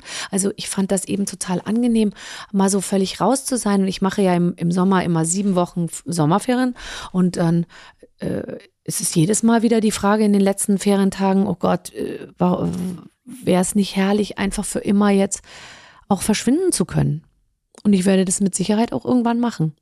Weil ich jetzt langsam schon anfange darüber nachzudenken, macht man den Rückzug mit einem Knall aber dann muss man sich halt auch wirklich dran halten oder zieht man sich so nach und nach einfach unmerklich aus der Sache zurück. Was denkst du? Ich glaube, ich bin nicht fürs Dogma, deswegen bin ich nicht für den Knall am Ende. Dann würde ich wahrscheinlich Angst kriegen. Dann kommt man so Howard Carpendale-mäßig noch dreimal zurück. Weißt du? Ja. Irgendwie, das finde ich auch. Und dann auch zu sagen, heute ist meine letzte Show und dann gucken alle so auf einen, da muss es besonders lustig werden und dann am Ende muss man weinen und so, weiß ich garantiert, würde ich nicht weinen und so. Also, da, da, da und ich erfülle doch so gern Erwartungen. Also, das will ich dann lieber nicht. Ich mhm. ziehe mich langsam aus dem Geschäft zurück, ohne zu, zu sagen, dass ich mich zurückziehe. Verstehst du? Ja. Es wird einfach passieren und irgendwann bin ich weg. Und keinem fällt's auf. Naja, es ist äh, äh Charlotte Roche zum Beispiel, habe ich gerade dran gedacht. Charlotte Roach? Ja, die, ist, die waren eine ganze Zeit lang sehr aktiv wieder. Ja. Und plötzlich. Wieso? Ja, vielleicht heilt noch ihr Rücken, nachdem sie sich an zwei Haken irgendwie das Bungee-Seil runtergestürzt hat. Keine Ahnung. Also, äh, ja, sie hat ja auch nun wirklich alles erzählt, was es zu erzählen gab in ihrem Podcast. Also äh, ja, stimmt, meine Ehe, die könnte ich noch mal irgendwie als Podcast verwursten, wenn oh, sonst nichts mehr geht. da kommen wir jetzt zu. Nein, ich äh, äh, äh möchte jetzt Markenpflege betreiben, ja. nämlich Markenpflege Mutter Matze. Ähm, ich frage oder will verstehen, wie jemand so tickt. Mhm. Und ich glaube, dass da ganz viel damit zu tun hat, wie man tickt, äh, was so in der Kindheit passiert ist. Ja. Und alles. Alles. Ich würde auch sagen, ja. Ja. Und jetzt sagtest du ja, ich erfülle so gerne Erwartungen. Mhm. Und worauf, wenn wir das jetzt, wenn wir jetzt den, den psychologischen Teil jetzt anfangen und du dich auf die Couch legen würdest, ähm, worauf führst du das zurück? Ich glaube, das liegt gar nicht in meiner Kindheit. Ich würde sagen, dass ich aus meiner Kindheit kaum Psychologien mitnehme. Ähm, Im Gegenteil, ich, ich sehe mich als extrem unpsychologisch. Ich bin. Also das. Mm, also ich bin äh, ziemlich simpel gestrickt so und die Muster, die ich habe, die habe ich, habe ich erkannt glaube ich so. Aber es ist eben, ähm, ich habe überhaupt keine Muster, die mir in irgendeiner Form Probleme bereiten. Also es gibt nichts, was, was ich psychologisch mit mir rumschleppe, wo ich so sage, oh, jetzt bin ich wieder in, in der gleichen Sackgasse angekommen oder so, ja. Ähm, und das führe ich wirklich darauf zurück, ich bin ein absolut gewolltes, geliebtes Einzelkind Leider, fand ich immer. Jetzt rückblickend habe ich mir gedacht, ich glaube, Einzelkind sein entpflichtet einen auch sehr, weil du nie in einer bestimmten Rolle bist. Du musst dir nicht immer ständig irgendwie Platz verschaffen. Du musst, du bist nicht in Mustern gefangen. So, ich bin immer das Sandwich-Kind oder der, ich muss immer der älteste Vernünftige sein oder ich kann der kleine Spaßbold sein, der sich alles erlauben kann und so. Ich war einfach full eyes, also all eyes on me, ja. Ähm, also alle haben mir zugehört, so. Das hat sich natürlich da schon manifestiert. Hm. Aber ähm, aus einer Generation natürlich kommt, also meine Eltern, die beide aufgewachsen sind, vor allem meine Mutter mit, glaube ich, schon einem Elternhaus, an dem sie sehr zu knapsen hatte, so ähm, psychologisch, die versucht hat, mit mir alles anders und, und, und richtig zu machen. Und ich glaube, das ist ihr also gelungen, weil ich, ich habe keine Probleme mit mir und darum geht's ja am Ende. Mhm. Und ähm, äh, ich bin wirklich unpsychologisch. Ich habe ich hab diese perfekte Konstellation aus einer äh, äh, starken Mutter, einem, einem, einem sehr liebevollen, aber, aber, aber äh, schwächeren Vater. Äh, in der perfekten Balance. Mein Vater Musiker, sehr glücklich, sehr ausgeglichen, jeden Abend von der Arbeit gekommen ah, es war schön, ich habe Don Giovanni gespielt. So, ja. Ist natürlich nochmal was anderes als einer, der, der den Aktenkoffer auf den Tisch knallt und sagt, scheiße, scheiß Chef, alles scheiße in der Arbeit und so. Und daraus ist, ist, äh, bin ich äh, mit einer wie soll ich sagen, also ich glaube schon mit einer gewissen Erwartung zu, zur Disziplin und zu Fleiß. Also so, also man musste abliefern, ja. Also eine vier äh, nicht so gerne. Mhm. Eins, zwei, drei gerne, aber vier muss nicht sein. Ähm, mit sehr viel Konsequenz auch unendlich viel Liebe und dann äh, haben Konsequenz, die mich Konsequenz, was heißt das? Ja, äh, wenn du das nicht äh, machst, dann kriegst du das nicht. Wenn dann, okay. Mhm. So, mhm. aber finde ich ein sehr äh, probates äh, Erziehungsmittel, also für jemanden wie mich, weil ich wusste sofort, ah ja, ich glaube, die meint's ernst und mhm. habe ich es auch gemacht. Ähm. Und dann haben meine Eltern was gemacht, was ich mir für mich und meine Kinder auch vornehme. Die haben mir gesagt, du machst dein Abitur, der Rest ist uns wurscht. Und das war total toll. Und das haben die dir auch schon von, also mit. Du machst dein Abitur, der Rest ist uns egal. Das war der Satz. Und genau so war es. Ich habe mein Abitur gemacht. Meine Eltern, die haben nicht ein einziges Mal nachgefragt, sag mal, hast du dich mal schon mal irgendwo angemeldet oder hast du denn eine Idee oder so? Ich habe immer gejobbt, ich habe immer wahnsinnig viel Geld verdient schon nebenher. Und äh, äh, ich war total fleißig. Also es war jetzt nicht so, dass ich war kein Chiller. Ja, mhm. ich hing nicht rum und habe, ich habe keinen Alkohol getrunken, ich habe nicht geraucht, ich habe keine Drogen genommen, gar nichts im Prinzip der totale Albtraum, völlig langweilig. Aber ich habe mich einfach äh, konzentriert äh, auf, auf, äh, aufs aufs umtriebig sein so. Und dann habe ich irgendwas angefangen zu studieren und jedem war klar, das wird am Ende sowieso nichts, ja. Aber ich habe das gemacht, weil ich wollte auch mal Studentin sein. Und ich habe mein gesamtes Leben, ich habe 500 Mark von meinen Eltern gekriegt, das reichte für mein Zimmer in Augsburg, es hat 400 gekostet, plus 100 Mark dann noch so. Sie haben meine äh, Versicherung bezahlt, mein, also mein Auto, meine Versicherung. Ich musste aber selber tanken und das alles und, und dann mein ganzes Leben finanzieren. Und so habe ich halt äh, meinen Weg gefunden, weil ich ihn finden musste. Und ich glaube, viele, also aus, aus meiner Gruppe kann ich nur sagen, da werden die Kinder ja, da werden dann die Praktika ausgemacht von den mhm. Vätern, weil die dann jemand kennen und dann Dingen und so. Und dann werden die Kinder werden da so durchgecoacht und, äh, und die haben nie den existenziellen Druck, ich muss jetzt wirklich selber auf die Beine kommen. Und das hatte ich total. Und das hat natürlich wahnsinnig geholfen. Und wolltest du weg von zu Hause? Ja. Warum? Äh, ich wollte unabhängig sein. Ich bin auch, glaube ich, ausgezogen, habe mich erstmal sechs Monate überhaupt nicht gemeldet.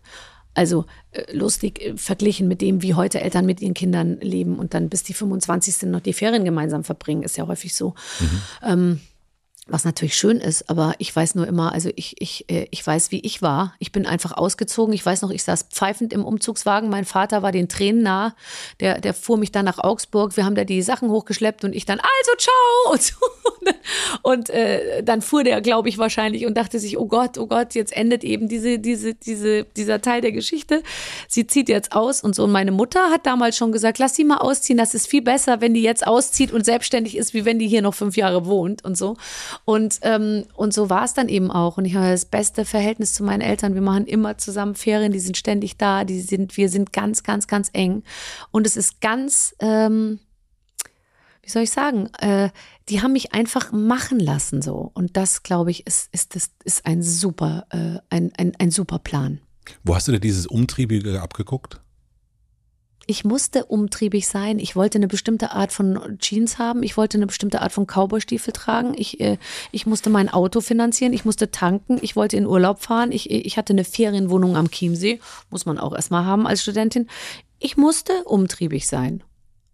Und umtriebig sein heißt halt, äh, ich habe dauerhaft gearbeitet. Ich habe Hosen verkauft, ich habe als Handy verkleidet in der mhm. Fußgängerzone gestanden, ich habe bei H&M gearbeitet, bei Hallhuber, bei Zara.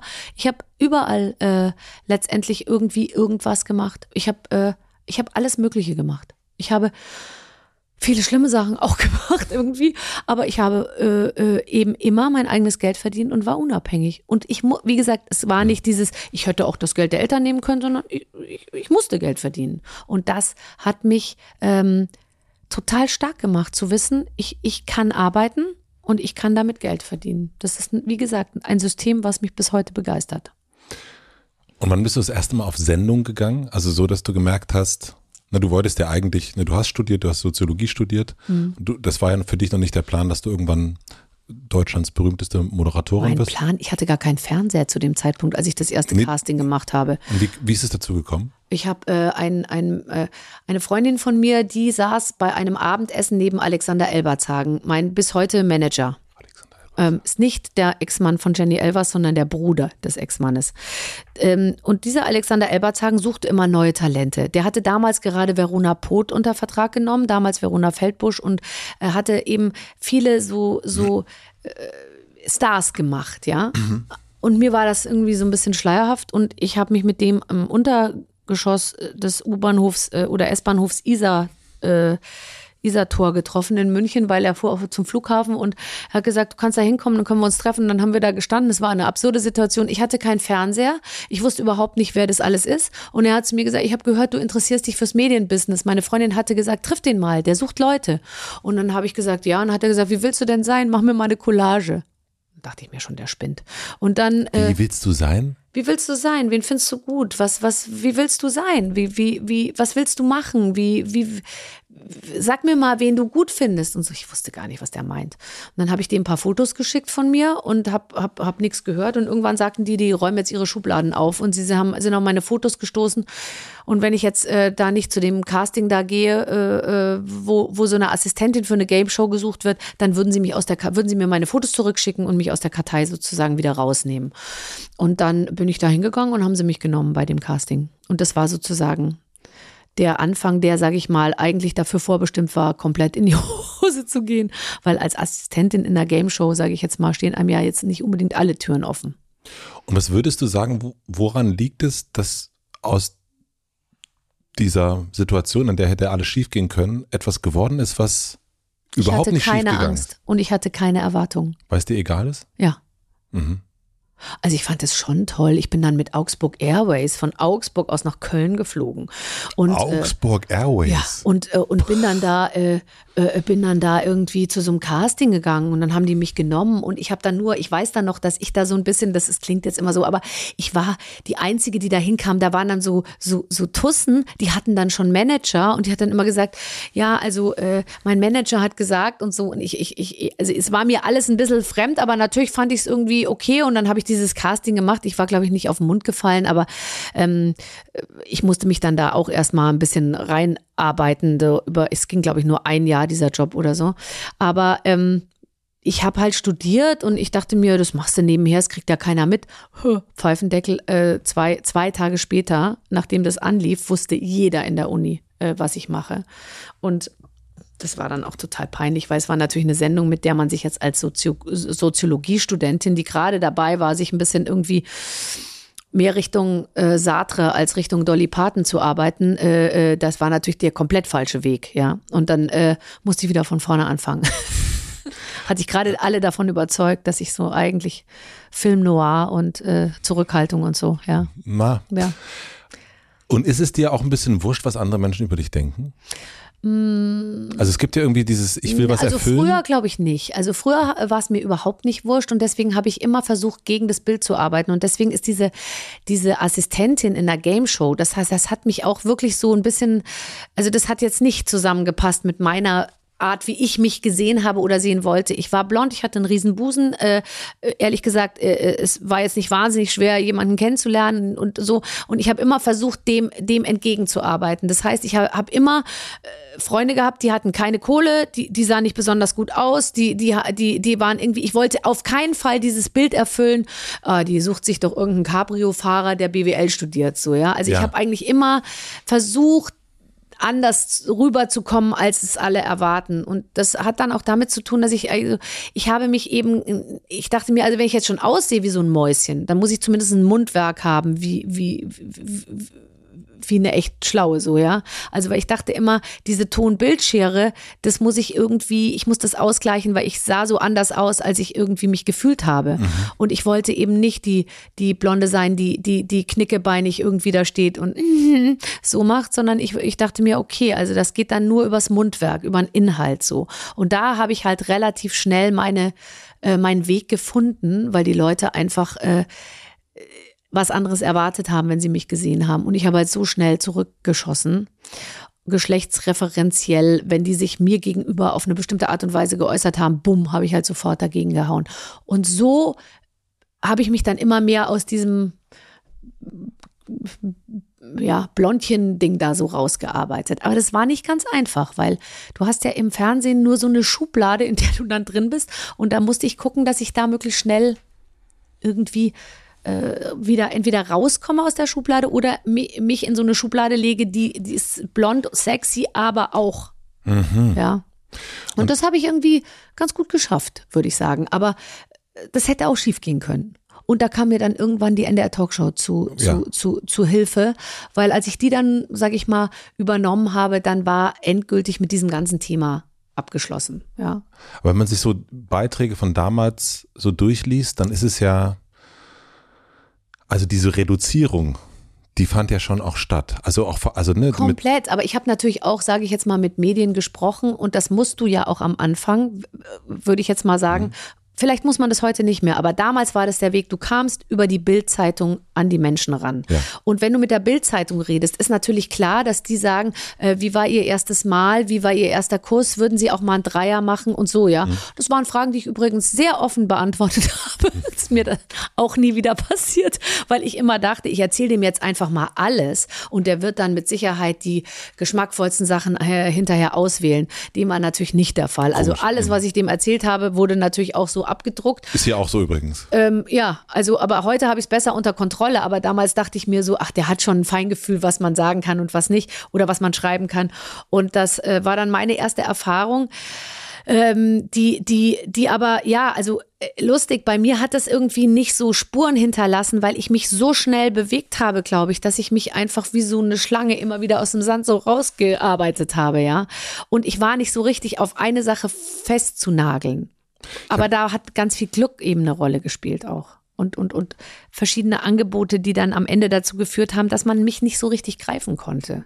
Das hatte ich nämlich auch das Gefühl, wenn man sowas wie Blondes Gift hieß, diese Sendung, Ja. gesehen hat, da hatte ich so das Gefühl, es ist irgendwie in der, der, wenn man sich das anguckt, der Trailer dafür, also Ja. der Vorspann, das ist ja, denkt man, man guckt jetzt so einen, so einen heißen Erotikfilm gleich. Ja, ja. Und dann kommst du raus aus dieser Tür und machst einen wirklich sehr ähm, guten Witz.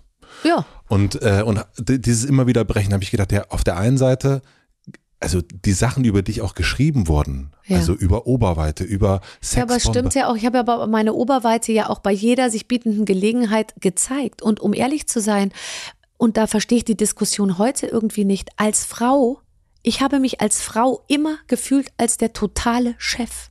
Und ehrlich gesagt, ich bin's noch immer. Und alle Frauen sind die Chefs. Weil wer wären wir denn, wenn wir nicht mit unseren Pfunden wuchern würden? Also es ist doch be total bescheuert, sich irgendwas drüber zu hängen und zu sagen, ich möchte nicht, dass du mich anguckst. Natürlich will ich, dass man mich anguckt. Und übrigens bis heute, wenn es irgendwie äh, gut aussieht, zeige ich, zeige ich immer noch so viel wie geht. Jedes Jahr ein bisschen weniger, aber ich zeig's. Und äh, ich kann nur allen da draußen zurufen, zeigt's her, solange es schön aussieht, weil irgendwann ist es halt, auch wenn uns jetzt die Gesellschaft was anderes einreden möchte, nicht mehr ganz so schön, wie es mal früher war. Und äh, deswegen äh, zeigt es, zeigt es und geht damit um, weil es ist irgendwie so wahnsinnig bescheuert, dass jetzt alle so tun, als wäre das alles gar nicht da und man braucht da gar nicht hinzuschauen, das ist doch gar nicht wichtig. Ich fand's super wichtig und es war ein Teil, ein Teil meines Erfolgs. Und ich habe aber genau gewusst, ah, ich bestehe aber nicht nur aus Brüsten und Beinen und Arsch, sondern ich habe auch noch äh, ganz viele andere Sachen, ja. Und die habe ich aber gleichermaßen in die Auslage gestellt. Und ähm, ich glaube, es ist ein Zusammenspiel aus allem. Und wer jetzt heute so tut, als würde es im Fernsehen nicht drauf ankommen, wie man aussieht, das ist ja eine totale Lüge. Ja. Und ich, ich, ich glaube, Männer unterliegen ja dem gleichen Druck inzwischen. Zeig mir doch mal einen Mann im deutschen Fernsehen, der nicht auch total gut aussieht. Es gibt ja nicht mehr die dicken alten Männer, die, die super erfolgreich sind. Gibt's nicht mehr. So. Also ich glaube, da, da, da ist ist es auch ein Stück weit heuchlerisch, immer so zu tun, ja, jetzt hat sie ihre Brüste gezeigt. Natürlich. Wird sie auch weiterhin. Und was hat dir dabei geholfen, dass du dich eben nicht reduziert gefühlt hast? Also ich habe mich selbst reduziert, wenn ich mich reduzieren wollte, um im nächsten Moment zum, zum Gegenschlag sozusagen auszuholen, um den anderen wiederum zu reduzieren. Versteh Und ich. ich fand zum Beispiel immer das, also ich, ich finde, es ist keine Reduzierung gewesen bei mir, weil ich wusste ja immer, was da noch alles ist, ja. Und ich habe natürlich gemerkt, okay, das ist das Erste, was man sieht. Das kann jetzt zu einem Labeling führen. Da muss ich halt noch auf der anderen Seite, der inhaltlichen Seite, noch mehr Gas geben, um mich irgendwie, um das zu, nicht zu neutralisieren, aber sagen wir mal zu ergänzen, ja. Und ähm, das ist möglich. Aber es braucht ja auch erstmal sozusagen die Klarheit, dass es so ist. Mhm. Also das ist ja, würde ich nicht sagen, dass das so bei allen mitgeliefert ist. Und es braucht das Selbstbewusstsein. Ich bin sehr selbstbewusst. Also auch mitgeliefert? Ja, Ja. klar. Kommt von zu Hause. Kannst du nicht lernen im Workshop. Nee, ist auch eine Nee, es Veranlagung. geht ja manchmal über Erfolg und dann Nee, wird man ich war schon vorher selbstbewusst. Also i- im Ernst, ich war immer, immer, immer, also ich war mit Sicherheit nicht als Teenager selbstbewusst und ähm, zumindest habe ich mich lustigerweise selbst nicht als selbstbewusst empfunden. Alle anderen, die mit mir zu tun haben, sagten aber, aber natürlich, du wusstest doch immer schon, was du willst und du warst doch immer total klar und du hast doch immer schon und so. Aber man selber hat sich natürlich nicht als selbstbewusst empfunden, aber wahrscheinlich war man immer schon sehr äh, angstfrei eher. Ich mhm. dachte mir immer, und das hat was mit Urvertrauen zu tun, und das haben mir meine Eltern mitgegeben, mir kann nichts passieren. Das denke ich auch bis heute. Ich denke mir auch bis heute, also mir kann nichts passieren. Es gibt ja gerade sehr viele Menschen, gerade in der Öffentlichkeit, die wirklich Angst haben davor, vor dem großen Wort gecancelt zu werden.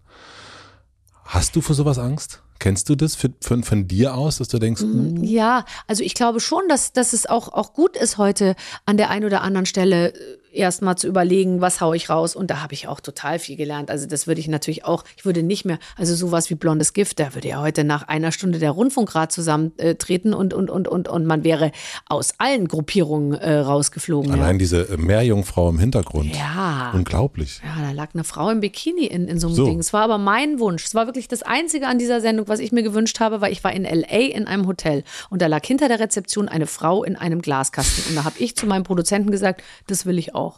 Und, äh, und dann lag da auch mal so ein haariger Typ drin oder so. Aber es sah natürlich viel geiler aus, wenn da eine super tolle Frau im Bikini lag.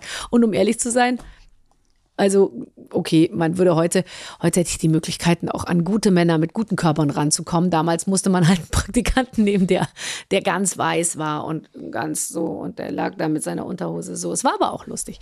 Ähm, aber äh, äh wo waren wir stehen geblieben? Gecancelt zu werden. Ja, klar, hat man in manchen Situationen schon mal so das Gefühl gehabt, uh, wenn das jetzt eine Dynamik irgendwie entwickelt, dann ist es vermutlich äh, möglich, dass eine relativ kleine Gruppe von Leuten äh, äh, sehr viel äh, Macht hat, ähm, mich anzugreifen, tatsächlich. Aus irgendwelchen Gründen. Also ich, ich, ich weiß, dass das möglich ist und ich weiß, dass das auch passieren kann. Und was macht das mit dir, die Landsfrage? Was macht das mit mir? Das macht mit mir, dass ich versuche, weiterhin einfach meinen Job ganz normal zu machen, weil ich ehrlich gesagt ja gar nicht dazu neige, ähm, Menschen persönlich irgendwie so anzugehen, dass es Grund gäbe, mich zu canceln. Ich mache vor allem über mich selber Witze. Und dann über alle möglichen, die äh, sich in einer Art und Weise exponieren, dass sie damit rechnen müssen, dass man Witze über sie macht. Und ich mache Witze über erfolgreiche Leute. Ich mache keine Witze über Leute, die nicht erfolgreich sind. Es sei denn, sie exponieren sich in einer bestimmten Art und Weise, so dass sie damit rechnen müssen, dass man Witze über sie macht. Ähm, ich äh, ich, ich habe ja einen Track Record äh, äh, äh, hinter mir, ja, äh, den man halt mit einbeziehen muss, wenn man mich beurteilt. Und ähm, was ja aber gar nicht immer gemacht wird, wenn es darum geht, dass ganz genau, weil nicht mehr kontextuell be bewertet wird, sondern nur noch punktuell. Aber ich sage ja nur, ich bin, äh, ich habe ja 20 Jahre lang in Moderation, in in in äh, in Zugehörigkeit und in auch äh, in, in Gesprächen und so ja immer wieder bewiesen, dass ich äh, mit allem fein bin und dass es da draußen keine Gruppe gibt, die mir nicht recht ist, sage ich jetzt mal, ja. Ähm, ähm, Außer der Dogmatiker, die, die habe ich nicht so gern, aber auch die umarme ich, wenn äh, es sein muss.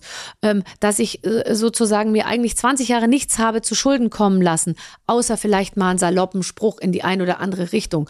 Und da ich eben selber über mich so viele Witze mache, denke ich mir immer, es muss doch möglich sein, dass die Leute abstrahieren können, dass niemand persönlich sozusagen beleidigt wird, sondern dass man alle gleichermaßen mit etwas Witz und Humor übergießt, sage ich mhm. jetzt mal, ja.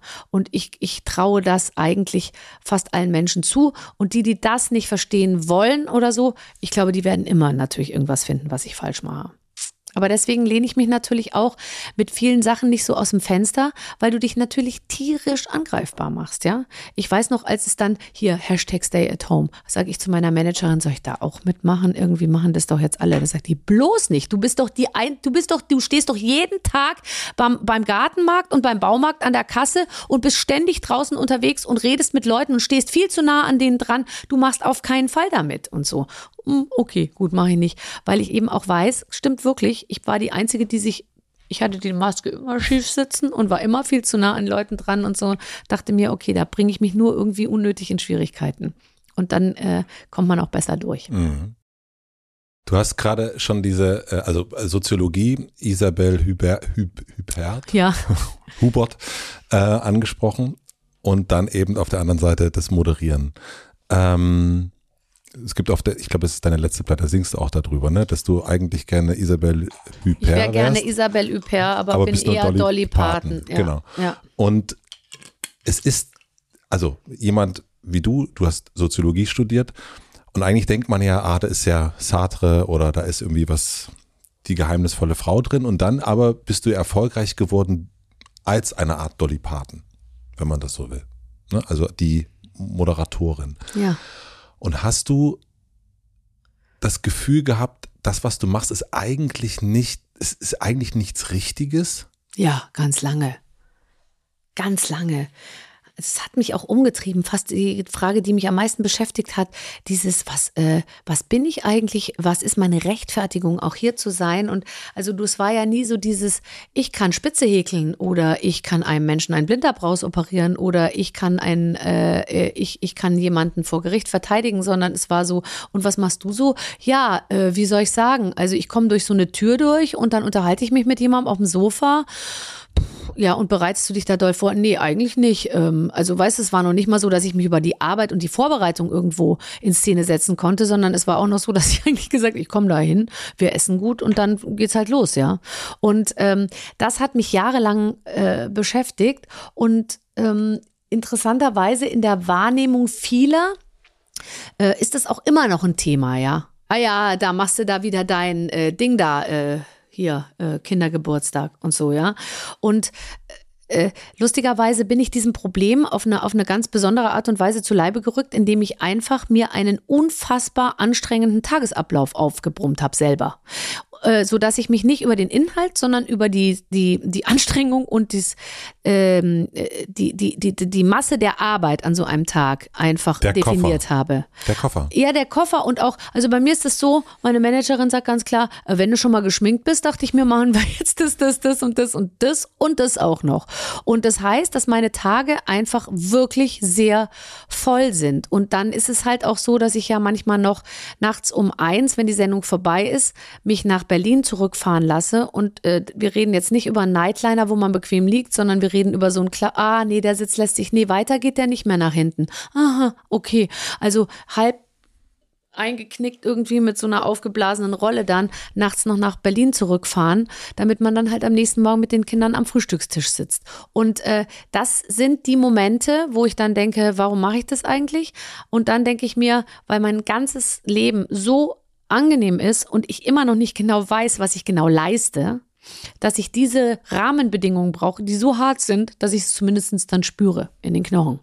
Und das sagt eine Person, die sagt, Muster habe ich nicht. Ja, ich bin gerne, äh, wie soll ich sagen, ich liebe fleißige Menschen. Ja. Aber das ist kein psychologischer Komplex von mir, sondern ich finde einfach, dass das sehr sinnvoll ist, wenn wir uns alle in irgendeiner Form so beschäftigen, dass wir von der Straße weg sind und was zu tun haben. Zu 100 Prozent. Und deswegen verstehe ich auch nicht, dass es immer mehr Leute gibt, die nur noch Freizeit und Gemütlichkeit wollen. Jemand, der nur am Küchentisch sitzt und von dort aus arbeitet, wird nicht zum besseren Menschen. Das ist meine feste Überzeugung. Wer nicht morgens zweimal die Woche in so einem scheiß Stau steht und sich mit den ganz normalen Alltäglichkeiten rumschlägt, sondern wer nur noch nach seiner Gemütlichkeit arbeitet, in einem Team, das einem den roten Teppich ausrollt, wo es keinerlei Gegenwind mehr gibt, wo alle nur noch schmusi schmusi miteinander sind, es macht uns nicht zu besseren Menschen. Ich glaube, dieser dieser Kampf, diese Unbequemlichkeit, dieses uh, Scheiße früh aufstehen uh, und so, das macht uns letztendlich, bringt uns das in eine gewisse Form, die besser ist als diese, ich lebe ganz nach meinen Bequemlichkeiten und nichts tut weh. Das, glaube ich, ist nicht am Ende nicht so gut für uns. Meine Meinung. Es ist lustig, das ist eigentlich das, was du verkörperst. Also wenn man das so sieht, hm? dann sieht es immer so aus, als wäre es eigentlich so. Also das sieht ja alles sehr leicht aus. Also Ja, du kommst die Treppe es runter, das sieht leicht. leicht. Genau, und das ist, äh, und man erst, wenn man sieht, wie viel du machst. Es ist halt sehr viel Leichtigkeit. Genau. viel aneinandergereihte Leichtigkeit, ähm, Ja. die am Ende dann trotzdem immer noch leicht ist. Und es ist wirklich so, ich, ich sage immer, meine, meine Arbeit stresst mich nie. Es stresst mich das von zu Hause wegfahren. Es stresst mich natürlich die Frage meiner Kinder, Mama, bist du heute Abend zu Hause? Oh, schade, wann kommst du? Oh, morgen früh, ah ja, bin ich in der Schule, ja, dann sehen wir uns morgen Nachmittag. Diese Frage, das stresst mich. Also mich stre ey, ich kann noch viel mehr arbeiten. Das, wenn ich alleine wäre, ja, und nur für mich, äh, ich könnte noch viel mehr arbeiten. Ich würde es vermutlich auch tun.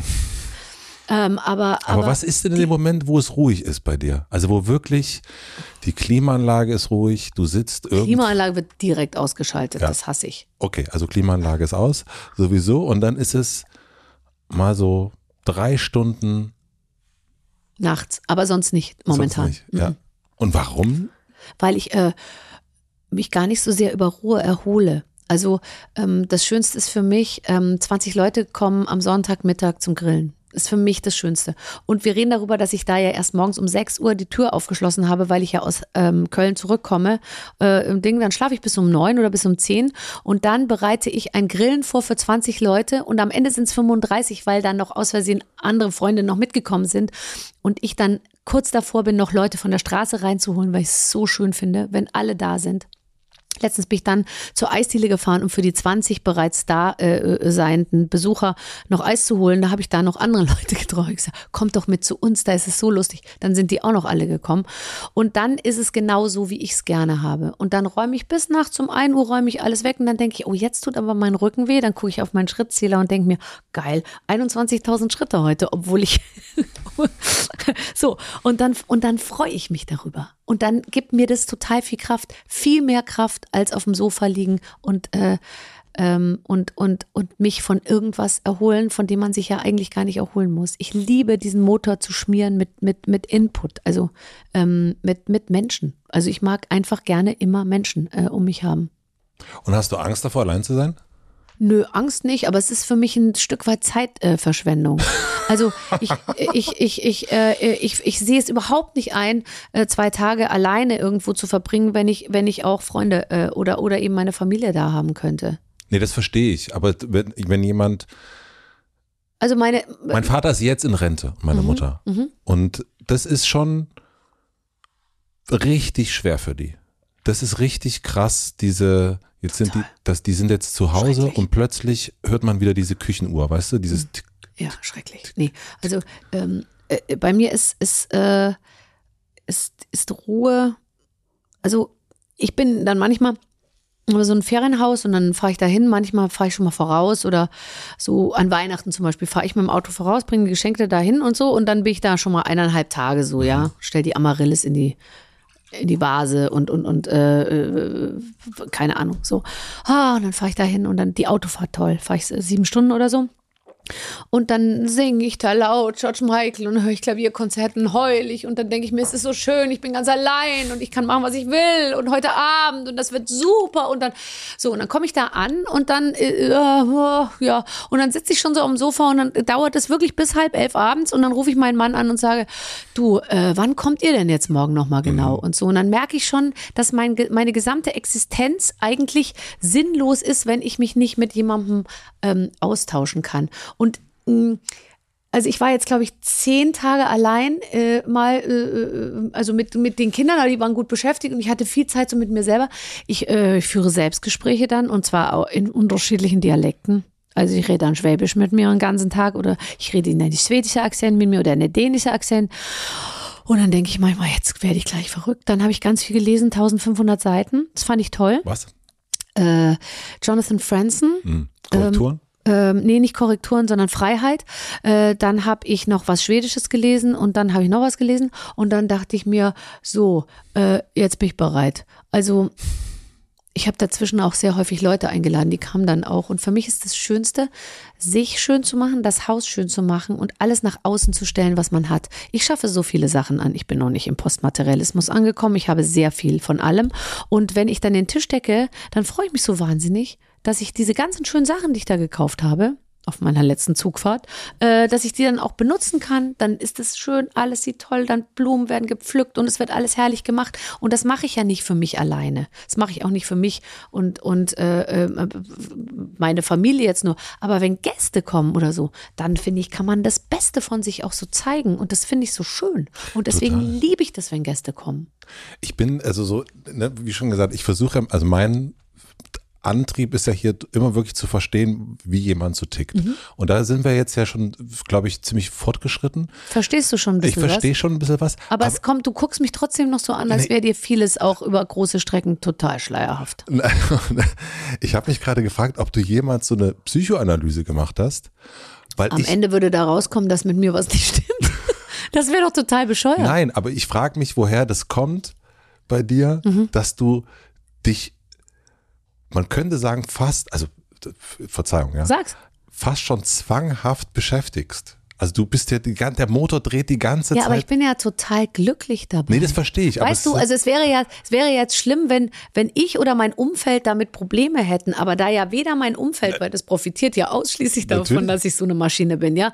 Und die profitieren und ich profitiere ja auch, weil ich, mir gibt es Kraft und gute Ja, Laune. aber woher das also mich interessiert ja so dieses, ich bin gerade so in so einer, könnte jetzt bitte äh, sofort hier mal Freud oder so reinkommen und mal, mir so einmal erklären, woher, woher das kommt. Das ist Aber ich glaube, da bist du der Einzige, der das verstehen will. Und das verstehe ich auch. Und ich würde das auch mit dir gemeinsam dann in einem privaten Gespräch gerne nochmal erarbeiten. Aber es stört ja außer dir sozusagen. Nein, es stört nicht. Nee, oder nur es ist ja, stören. also Nur es, stören. oder ist es ist ja sozusagen, außer dir stellt sich diese Frage, glaube ich, glaube ich, niemand. Und ich denke Alle, mir die halt. diese Frage auch haben sollen, jetzt können Ja, jetzt genau, schreiben. schreibt. Und wenn ich einmal was ganz Schlimmes gemacht habe und ihr Augen gerollt habt, wenn ich das, äh, den Raum verlassen habe, bitte schreibt alle. Nee, aber ich, ähm, also ich, ich weiß nicht, also ich, ich komme so gut damit zurecht und ich glaube halt immer, dieses jetzt, was auch so sehr en vogue ist, ich höre ganz tief in mich rein. Ja, klar hört man dann irgendwas. Wenn du den ganzen Tag in dich reinhörst, dann merke ich auch, dass mich Weizen aufbläht. Klar. Letztens saß ich da, dachte ich mir, ja klar, jetzt habe ich zwei Brezeln gegessen, jetzt habe ich einen dicken Bauch. Merke ich, klar. Und wenn ich noch tiefer reinhören würde, würde ich wahrscheinlich auch hören, dass mein Darm echt Schwierigkeiten hat, diese Brezen zu verarbeiten. Ich neige aber dazu, zwei Butterbrezen zu essen und mir zu denken, das hat als verdammt geil geschmeckt und ich würde gerne noch eine dritte essen. Verstehst du, was ich meine? Ich verstehe das total, Und aber ich will deswegen es trotzdem ich, will ich natürlich herausfinden. Das ist, äh, aber Ja. ey, das machen wir, das machen wir im, Aber, im privaten Gespräch. Ja, also ich, ich glaube aber nicht, dass man, also meine Mutter ist nicht schuld, schuld und mein Vater. Also ich glaube, ähm, ja, ich, ich weiß auch nicht, was es ist, aber ich glaube, da ist auch nichts, da ist nichts Verstecktes oder so. Weißt du, ich, ich, ich werde ja oft begleitet von so investigativen Journalisten, von der Zeit, vom Spiegel. Wir begleiten Barbara Schöneberger. Und dann ist immer so ein bisschen der Angang. Wir versuchen rauszufinden, was hinter dieser fröhlichen Maske steckt. Wo ist der traurige Clown? Wo sind die nachdenklichen Seiten? Wo sind die Abgründe? Wo ist das sozusagen, wo sind diese Psychologien, die sie uns verheimlicht und so? Und am Ende kommt immer der einseitige Artikel raus. Ja, äh, es war wahnsinnig nett. Die ist den ganzen Tag äh, super drauf. Die Jobs liefen super. Sie war extrem zugänglich und äh, ja, jetzt äh, läuft sie mit ihrem Köfferchen nach Hause und morgen früh geht's weiter. Und ähm, Das ist dir ja aber auch total wichtig, dass es so ist. Also die, ja, und es ist ich, auch wichtig, dass warum du sollte es mir auch wichtig sein, dass es anders ist, weil es läuft ja für alle Beteiligten super so. Und ähm, also solange ich irgendwie, finde ich ja nicht nachts hochschrecke und, und sage, oh Gott, ich bin, ich, ich knirsche oder irgendwie so, deutliches Zeichen, ich schlafe so. Also ich würde mal sagen, ich, ich bin auch nachts extremst entspannt. Ist das- bin ich so. du bist knirscht du nicht mit den Ich Zähnen. knirsche nicht mit den Zähnen, nein. Schön. Mir kannst du eine ganze Zucchini in den Mund legen nachts. Und ich würde es noch nicht mal merken. Ah. Wer ist dein Publikum? Würdest du sagen? Ähm, als ich blondes Gift gemacht habe, da war es, glaube ich, so, dass mein Publikum waren alles Menschen, mit denen ich hätte befreundet sein können oder wollen. Und der ähm, springende Punkt meiner Karriere und auch der spannendste Punkt meiner Karriere war der vom Feuilleton zur Masse. Und plötzlich musst du dich damit äh, Also blondes Gift war noch Feuilleton. Ja, war Feuilleton Mhm. äh, im Sinne von, das fand jeder toll und jeder, der das geguckt hat, war ein Freak und war lustig und die haben den gleichen Humor gehabt wie ich und da dachte man sich, wir sind alles so eine Gruppe, ja. Also wenn ich mich jemals damit auseinandergesetzt hätte, dann hätte ich das gedacht. Ähm, und als ich dann anfing, sozusagen Formate zu machen für die grobe, für die größere Masse, so, da ähm, habe ich dann auch lernen müssen, dass ich nicht mit jedem, m, der mich anguckt, auch befreundet sein kann und möchte. So. Und ähm, deswegen, also ich glaube, dass ähm, mein Publikum komplett äh, bunt ist. Früher waren es eher junge Männer, heute sind es eher ältere Frauen. ähm, und wenn mal ein junger Mann zu mir kommt, der, der, der mich anspricht und sagt, äh, kann ich mal ein Autogramm haben, dann sagt er immer, es ist für meine Oma, die ist ein Riesenfan von Ihnen und so. Also ähm, das heißt, da hat sich wirklich was getan. Ähm, ich habe sehr angenehmes Publikum. Also ich habe eine Art von, von, ich würde mal sagen, meine Prominenz und Popularität ist sehr angenehm, weil die Leute wahnsinnig nett und respektvoll mit mir umgehen. Das, das, da kommen Frauen, die sagen, wir mögen sie oder wir finden sie ganz toll. Aber, aber mir passiert auch nicht. Also ich habe ja nicht diese kreischenden Teenies, die hinter mir herrennen und, und, und so. Das ist eigentlich ganz angenehm.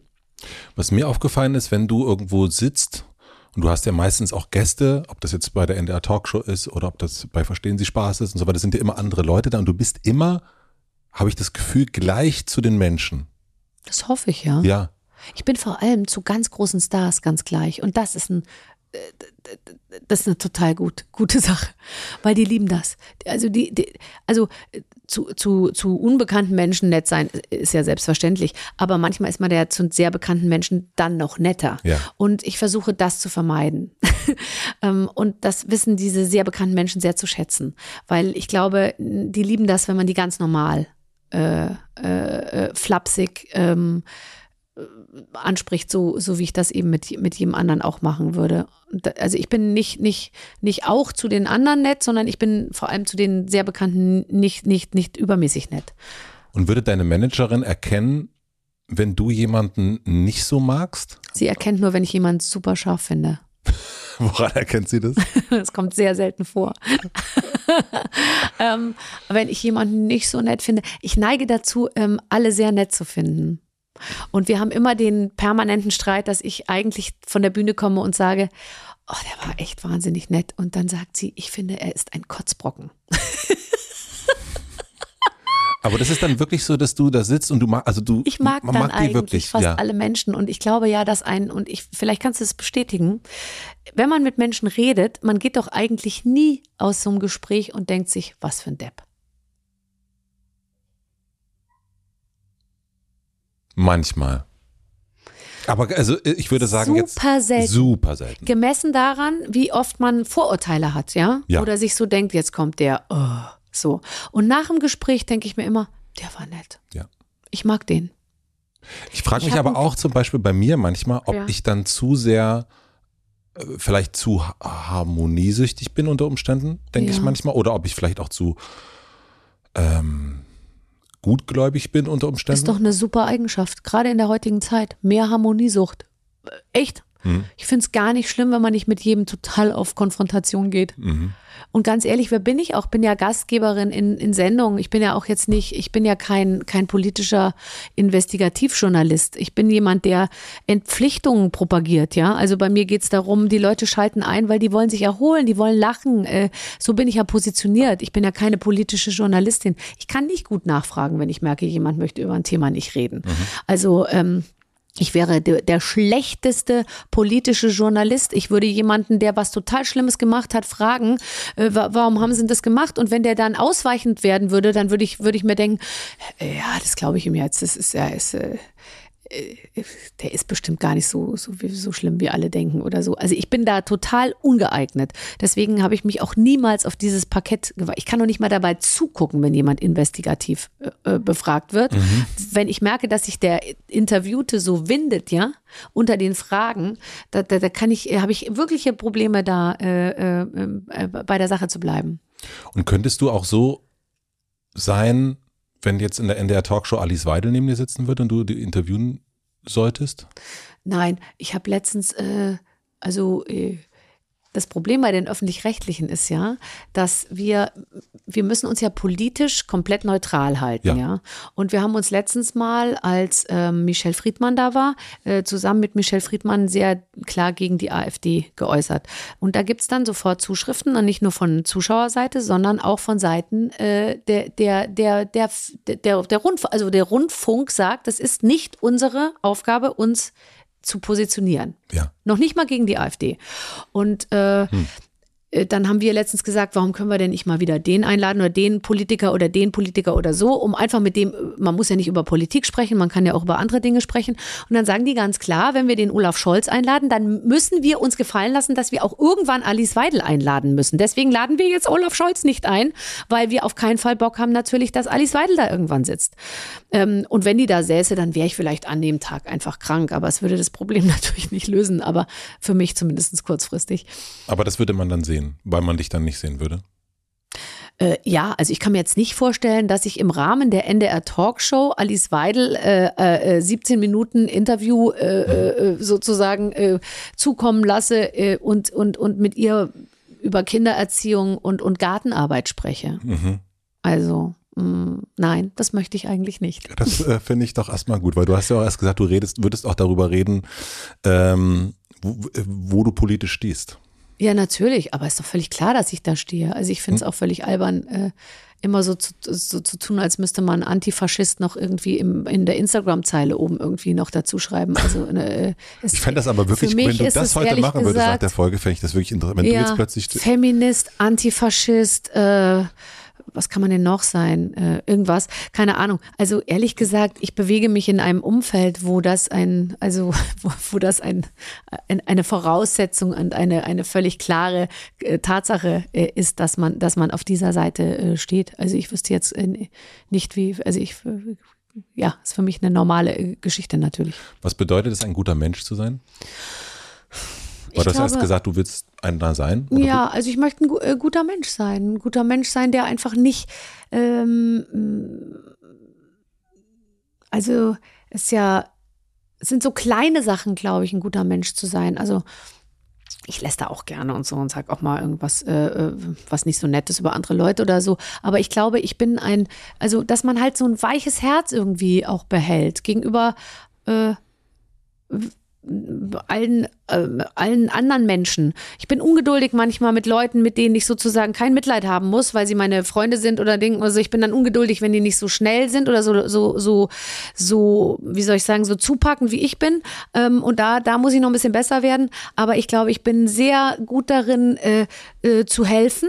Äh, wirklich und äh, und zwar praktisch zu helfen. Also ich bin nicht so der Telefon-Charlie, der so stundenlang irgendwie mit jemandem telefoniert. Ich war noch nie der Mensch, der angerufen wurde, wenn wenn sich jemand getrennt hat. Also ich bin nicht die Freundin, die tröstet, wenn sich der Mann von der Freundin getrennt hat, weil ich bin immer diejenige gewesen, die gesagt hat, wie lange wart ihr zusammen? Sieben Jahre. Geil. Jetzt hast du die Möglichkeit, wieder nochmal ganz neu anzufangen. Nach sieben Jahren ist es doch sowieso schon stinklangweilig und so. Also da war ich immer nicht derjenige, der ähm, ausreichend Mitleid und Mitgefühl irgendwie hatte, weil ich immer dazu neige, jedes Problem so lange zu umkreisen, bis ich es von einer Seite sehe, von der aus es gut aussieht. Und dann ist auch jede Trennung, hat ja auch viel Schönes. ähm, ähm, und, und, und so, äh, ich bin niemand, der angerufen wird, wenn jemand krank ist. Du bist niemand, Nein, also meine Freundinnen rufen mich nicht an, wenn sie krank sind, um sich von mir da äh, tröstende Worte abzuholen. weil du sagst, der streng dich an. Geht vorbei, was? Halsweh? Hä? Trink was Warmes, schlaf einfach eine Runde, geht dann wieder. Ich wäre ganz schlecht als Ärztin, als Apothekerin, da habe ich letztens Und wie bist du dabei? Der, der, in der Apotheke gestanden und da kam so ein Mann und der hat zu der Apothekerin gesagt, ich habe Halskratzen seit drei Tagen und hier an der Seite tut so weh. Und dann ist die da so auf den eingegangen. Ja, das kann ich verstehen. Ach, da habe ich was für sie. Und da dachte ich mir, oh Gott, ey, wenn ich Apothekerin wäre, ich würde immer nur so über den Tresen bellen. Stell dir nicht so an. wie ist das, äh, ich, weiß, eine- ich weiß nicht, ob ich die Frage stellen kann, Ja. aber wie ist das zu Hause bei euch? Also kannst du Äh, das? mit, mitleidslos.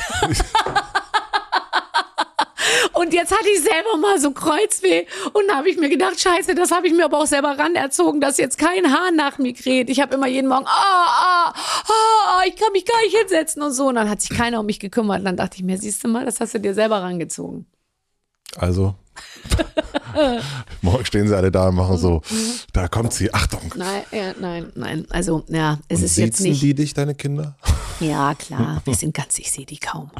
Ich, sie siezen mich und ich sehe die kaum. Als ich sie zuletzt gesehen habe, haben sie mich gesiezt. Ja. Du hast erst gesagt, äh, dass deine Managerin mitbekommt, wenn du jemanden scharf findest. Mhm. Und wenn ich die Waffen einer Frau höre, Mhm. dann habe ich das Gefühl, dass sich bei dir wahnsinnig viel um Sex dreht. Ja. Endlich sprechen wir darüber. Können wir jetzt mal den ganzen Geld, Erfolgs- und Psychoquatsch irgendwie beiseite lassen? Ja, das stimmt. Ich, ich glaube, dass Sex ein großer Motor ist. Ein, ein großer, großes Thema für alle. Warum, also ist das für dich wirklich so, dass Mhm. du so viel darüber nachdenkst? Ja, klar. Weil ich kenne Du wirklich. nicht? Na, ich weiß, also ich habe Also jetzt die einzige? Panik, die ich habe, entschuldige, dass ich dich jetzt schon unterbreche, die einzige Panik, die ich habe, ist, dass dieses Thema irgendwann weniger wird. Das habe ich wirklich, die Panik. Und ist das, warum ist das so für dich so ein wichtiges Thema, dass du das auch Motor. so. Inwiefern? Das ist ein Motor. Ist ja alles. Also Befriedigung, Bestätigung, ähm, Eitelkeit, Narzissmus, ähm, äh, Zuwendung, äh, äh, alles. Da ist ja alles drin, sozusagen, was, was, was jeder Mensch auch irgendwie braucht. Und machen wir uns nichts vor. Also Leute, die aus dem Thema sozusagen, also die, die mit dem Thema äh, nicht so viel zu tun haben, man merkt es ja auch manchmal. Ja, das stimmt. Warum ist es dir aber so wichtig, darüber zu reden? Also das Weil eine es ist ein ja, Thema ist, das alle interessiert. ja, Also es gibt ja so Themen, äh, ähm, die, die, da kann jeder irgendwie mitreden. Und es ist natürlich auch irgendwie, man kann ja auch äh, auf, auf, auf dem ganzen Themenbereich Sex wahnsinnig viele Witze und Gags machen, so, ja, weil da gibt's wahnsinnig viele Klischees und wo Klischees sind, sind auch immer sehr viele Witze versteckt, so. Und ähm, ich sage jetzt mal, geschlechts- oder sexreferenzielle äh, Witze oder Humor ist natürlich immer, kommt gut an. also der Pimmelhumor sozusagen. Nicht so sehr Pimmel. Oh, Pimmel finde ich auch. Aber du, ich weiß, was du meinst. Pipi Kaka Pillermann nennen wir es immer. Ist insgesamt äh, geht, ja. Aber ist, glaube ich, jetzt gar nicht so sehr das, was ich mache, sondern ähm, ja, ich weiß auch nicht. Manchmal denke ich, vielleicht müsste ich mit diesem Sex so ein bisschen, da müsste ich vielleicht ein bisschen besser dosiert mit umgehen. Da, da hast du schon recht.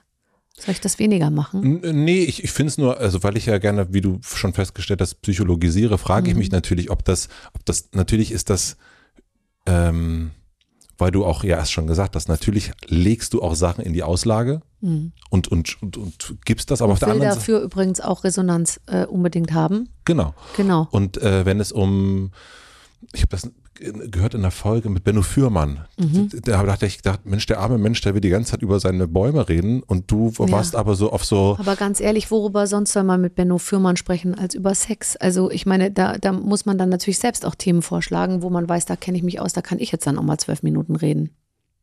das kann natürlich auch Mhm. sein, ja. Ja, aber Bäume sind natürlich auch ein super Thema, aber äh, durfte er ja auch erzählen. Und dann habe ich gesagt, jetzt aber wieder zurück zu deinem Körper. Ja, ich weiß. und ich dachte, wenn ich das höre, und ich habe schon ein paar Mal den Podcast gehört und gedacht, wenn ich mir vorstellen würde, Ja. dass ich das so machen würde, Ja. Das, da würde die Hütte brennen. Ja, und da sagen alle immer, die Frauen seien benachteiligt. Ich bin der Meinung, die Frauen sind extrem im Vorteil, weil wir natürlich all das noch können. Ich kann jeden Witz über einen Mann machen. Ich kann mit jedem Mann noch alle möglichen Sachen abfeuern. Da, da würde heute ein Mann, wär, wäre wirklich Wär weg, gecancelt. ja. Wäre weg, ja. Und äh, solange das geht, werde ich das auch machen. Ich hoffe, es geht noch eine Weile. Weil wenn das nicht mehr geht, dann bin ich wirklich gefährdet, sage ich mal, also übers Ziel hinauszuschießen, weil ich weiß nicht, ob ich mir das dann immer so verkneifen könnte, wenn der Gag da wirklich auf der Straße liegt, sozusagen. Ich finde es insofern eigentlich, also wenn ich da zuhöre, dann gibt, gibt es so eine innere, die innere Polizei, die dann sagt, das finde ich jetzt aber ganz schön dolle, dass da jetzt so, so sexualisiert wird. Und dann denke ich aber, es findet überall, erleben wir eine Sexualisierung. Überall, wenn man Instagram und so weiter, es ist, eigentlich ist überall Sex, aber es wird sehr, sehr wenig tatsächlich darüber geredet. Finde ich in meinem. Also ich finde, es wird sehr viel darüber geredet, ähm, aber es wird sehr technisch, techn, also es wird so technisch jetzt alles. Also ich, äh, ich- sage jetzt mal ganz ehrlich, also ich bin natürlich dafür das schlechteste Beispiel, weil ich ja permanent über Sex rede, aber es wird ja jetzt die ganze Zeit so, es gibt ja jetzt auch in ganz normalen Fernsehsendern Sendungen, wo Frauen und Männer komplett über alles reden, was sie machen, was sie schon gemacht haben, inklusive aller Terminologien, die man sich nur vorstellen kann, ja. Und da denke ich mir immer, da, das, das, das habe ich nicht so gerne. Weil ich finde, dieses technische Reden über Sex finde ich, finde ich, finde ich doof. technisches Reden Ja, heißt? so dass so jeder erzählt, was er schon mal gemacht hat und, ähm, und, und wie es besser, äh, äh, und wir müssen mehr über Sex reden und so. Das finde ich eigentlich manchmal nicht. Aber ich mache gerne mit Sex Witze, so sage ich jetzt mal. Oder ich sexualisiere ja auch Männer. Ja, Ja. also das heißt, ich sage dann immer, aber jetzt gibt uns das die Möglichkeit, endlich mal über deinen Körper zu sprechen oder so. Das ist ein sicherer Lacher, ja. Oder zu sagen, äh, wie äh, mein Gott, wenn du morgens unter der Dusche stehst, du hast ja sicher wahnsinnig viel, äh, da ist ja viel, was eingeseift werden muss oder so, keine Ahnung. Das, äh, das kannst du als Mann natürlich nicht sagen, aber ich kann das sagen. Und nicht nur ich muss dann lachen, sondern dann muss ja der zuständige Mann, der, den es gerade betrifft, ja auch lachen. Ja. Weil er entweder sich denkt, boah, wenn die wüsste, wie viel wirklich einzucremen ist, oder weil er sich denkt, boah Gott, so Wenn viel ist es eigentlich gar ja. nicht. Ja, Und ähm, diese, diese, diese Spielart, die nehme ich mir einfach raus. Und ist übrigens immer schon Bestandteil meines Frauseins gewesen und meines Selbstverständnisses. Ich habe Männer immer schon komplett sexualisiert. Also für mich war das immer ein Selbstbedienungsladen. Ich nehme mir, was ich brauche. Ich rufe da an, wann ich will. Und wenn ich nicht mehr will, dann rufe ich da nicht mehr an. Und das ist übrigens auch das, was ich, äh, ähm, das, also wenn dann Gefühl dazu kommt und Liebe, dann ist das was anderes, ja. Aber ich habe mich genauso bedient, wie sich jeder Mann äh, angeblich bedient hat oder bedienen konnte oder so. Also ich habe mich in diesem ganzen Bereich immer extrem männlich verhalten und auch extrem männlich gefühlt, wenn man das jetzt so mhm. sagen kann. Und das hat mir natürlich zusätzlich noch eine unheimliche Kraft gegeben, weil dieses ganze theoretische, da darfst du nicht und beim ersten Mal darfst du nicht und da musst du Ding und dann darfst du vier Tage nicht anrufen. Wenn ich Lust hatte, beim ersten Mal mit jemandem ins Bett zu gehen, habe ich es gemacht und am nächsten Morgen habe ich, hat der aber dann meistens auch schon angerufen und gesagt, also wenn du, also, also. wenn du willst, können wir uns heute Abend, also ich hätte Zeit. So. Und äh, ich habe diese ganzen Regeln, dieses, wie man sich muss und was man darf und was man nicht darf. Und das habe ich übrigens auch. Meine Eltern sind überhaupt keine Hippies, das sind ganz normale Leute, aber ich habe nie, nie, nie aus dem Munde meiner Mutter gehört, Männer wollen immer nur das eine, da muss man aufpassen, äh, Männer wollen einen da, die wollen nur einen ausnutzen und so. Das sind alles Themen, die habe ich nicht gehört und genauso bin ich an die Sache auch rangegangen. Ich habe gemacht, was ich wollte. Ich habe mir genommen, was ich wollte und äh, und äh, und und hab und war dadurch unglaublich äh, stark. Mhm.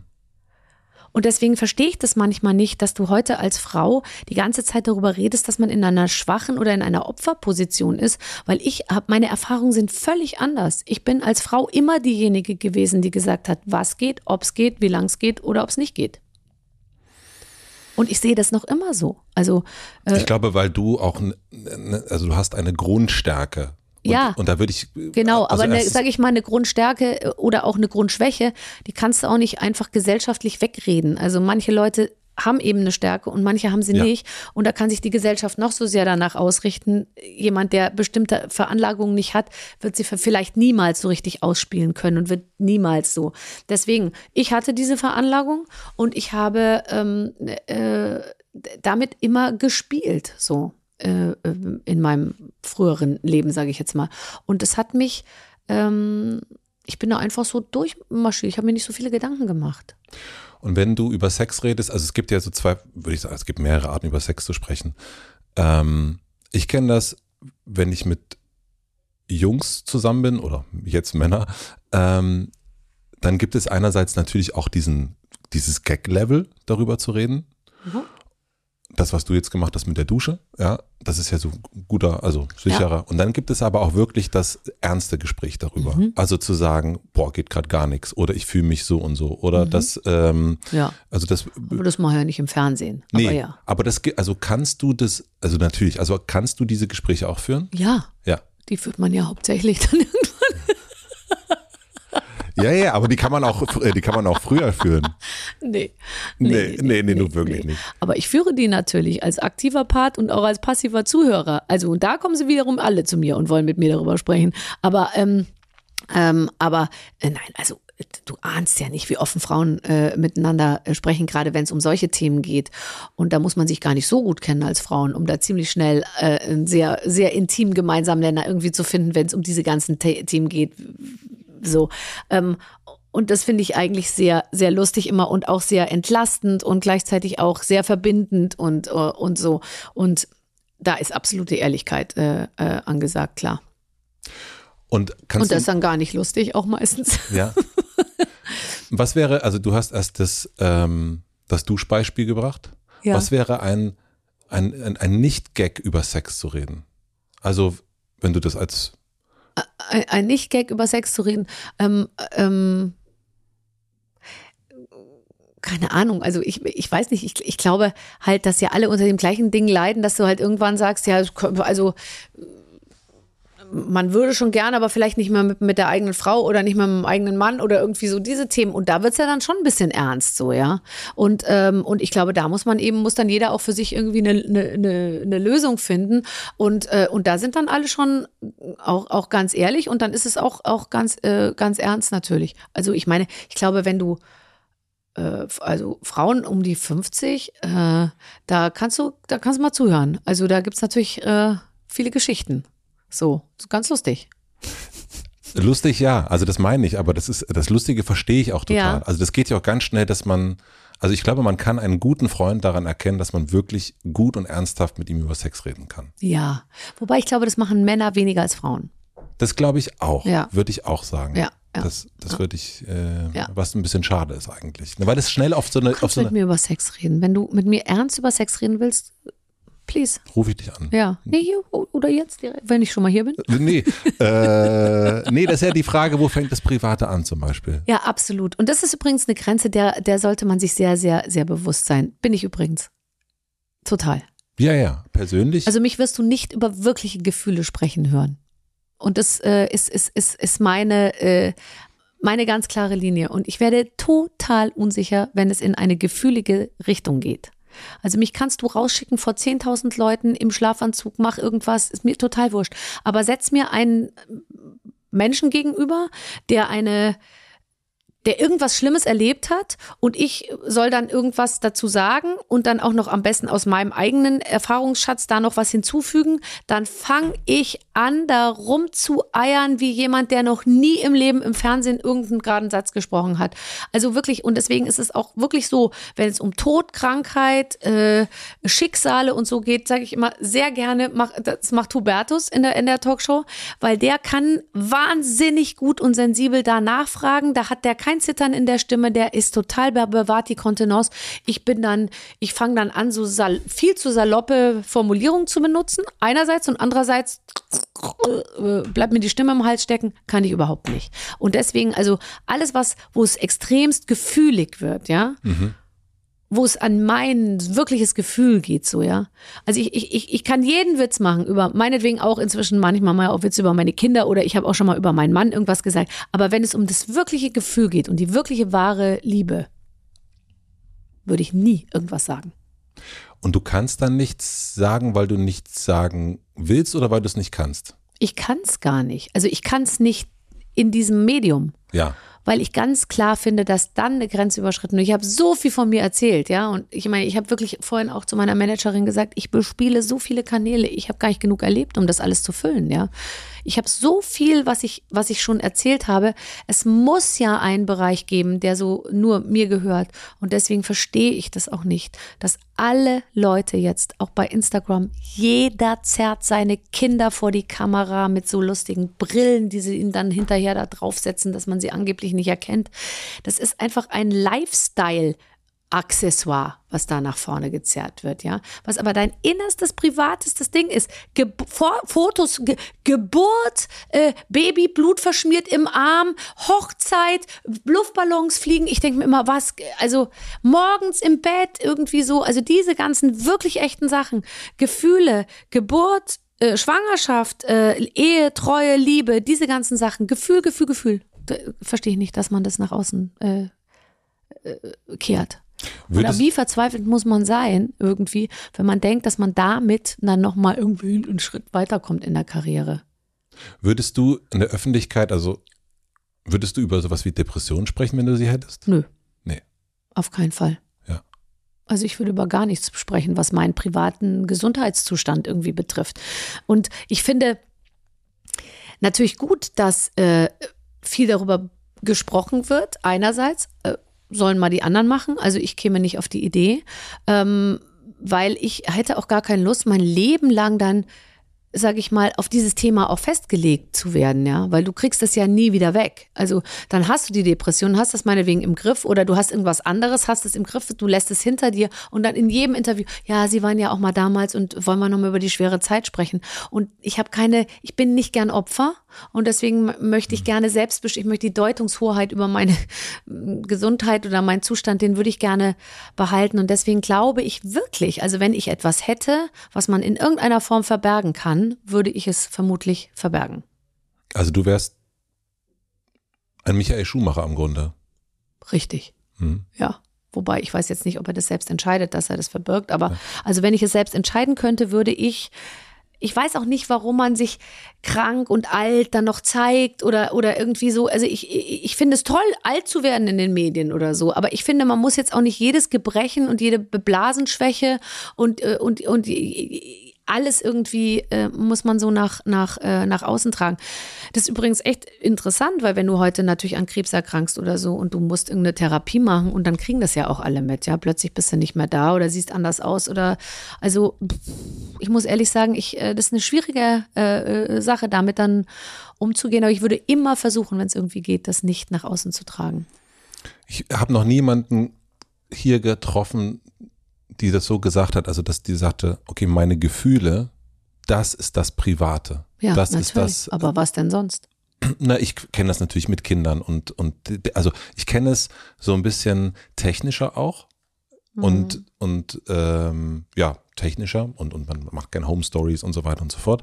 Aber dass man wirklich sagt, die Gefühle, also das, was wirklich hier los ist, also wenn du die, deine große Liebe triffst, ja, also die, der, der Mensch, mit dem du dein Leben verbringen willst, und dann machst du eine Home Story äh, mit der Gala, so. Und dann gibst du dir die Deutungshoheit über deine große Liebe und das, was du fühlst und was exklusiv ist und nur du und dann mhm. nur diese zwei Menschen und so. Da steht da, äh, ja, es ist Liebe, Ausrufezeichen und dann stehst du da zusammen und backst so Plätzchen und er hält dann so das Backblech und dann so, äh, keine Ahnung, irgendwie. Das ist doch Wahnsinn. Nee, das ist, das finde ich auch, dass das Wahnsinn ist, aber ich meine, das aber dann mit dem formuliert Gefühl. eine Journalistin, ja, die vermutlich selbst irgendwie keine Ahnung geschieden und äh, äh, keine Ahnung von meiner Beziehung hat, formuliert dann einen Text, äh, der der dann also so den sie dann wie sie sich das vorstellt, dass wir fühlen oder irgendwie so. Ja. Also das kann ja gar niemand schaffen sozusagen und dadurch, dass das dann ja immer irgendwie äh, falsch wäre, was da geschrieben würde, weil es nie das ist, wie man es selber fühlt, ja. Wäre, äh, äh, also ich weiß ja, wie schwer es ist, dass jemand etwas, was man sagt, dann so wiedergibt im geschriebenen Wort. Das ist ja, passiert ja nahezu nie. Das heißt, äh, deswegen ist der Podcast auch so toll, weil, weil es nicht verfälschbar ist, ja. Aber, aber geschriebenes kann ja oft unheimlich verfälschend sein. Ähm, und, äh, und dann, da, da hätte ich überhaupt keine Lust drauf. Also wirklich, das finde ich, finde ich total schrecklich. Und ich finde, es muss eben du machst dich so angreifbar dieses ganze Jahr und am Strand und auf Bikini und der dicke Bauch und da wird da irgendwie das Gesicht auf den dicken Bauch gemalt und so. Ich könnte kotzen. Ich mein's im Ernst. Und dann, äh, jetzt, äh, wir haben uns jetzt getrennt. Da musst du da bei Instagram musst du eine Erklärung abgeben. Ihr habt euch sicher schon gewundert, warum wir länger nicht zusammen auf dem roten Teppich auf. Ich meine, geht's eigentlich noch? Also und vor allem auch der Lebenspartner, der ist doch auch schon äh, nicht mehr ganz zurechnungsfähig, wenn du selbst nicht im Fernsehen bist, ja? Bist keine Person des öffentlichen äh, Interesses und latschst da ständig mit und stehst daneben dran wie dein Mann oder deine Frau, der irgendwelche Interviews gibt und du stehst daneben, hältst die Tasche oder guckst so oder sagst du, ja, finde ich auch. Woran liegt das, dass das die Menschen machen? Also diese Menschen. Geil auf Medien einfach. Und ein Stück weit denken die auch, also ich kenne ja auch Fälle, wo, wo du wirklich das Gefühl hast, die Ehefrau würde am liebsten mit auf die, auf die Bühne dann auch kommen oder, oder, oder, oder, oder der Ehemann oder, also als Mann ist es fast noch schlimmer, weißt du, die Frau geht dann da auf dem roten Teppich und du hältst dann ihr, ihr Swarovski-Täschchen so lange, bis sie fertig ist mit dem Posieren. Also da würde ich, das ist der, ist ja wirklich wie eine, das kommt ja einer Kastration gleich. Ich möchte doch keinen Mann, der mein Täschchen hält und wartet, bis ich bei Sat 1 äh, mit meinem Interview fertig bin am roten Teppich. Also da würde ich mit dem nach Hause gehen und würde sagen, sorry, das war's jetzt. Ich kann leider nicht mehr mit dir zusammenleben. Du ich hast kann dich nicht mehr ernst nehmen. gehalten. Schau dich doch mal an. Ja, nee, also das ginge nicht. Das ginge nicht. Ich möchte ja auch nicht mit meinem Mann ins Büro gehen und den ganzen Tag bei dem unterm Schreibtisch liegen und zuhören, wie der telefoniert. Und deswegen finde ich es ganz toll, dass er auch bei mir nicht mit dabei sein möchte. Und da ist er. Hallo! Gott, ich weiß nicht, was passieren müsste, dass der hier zur Tür reinkommt.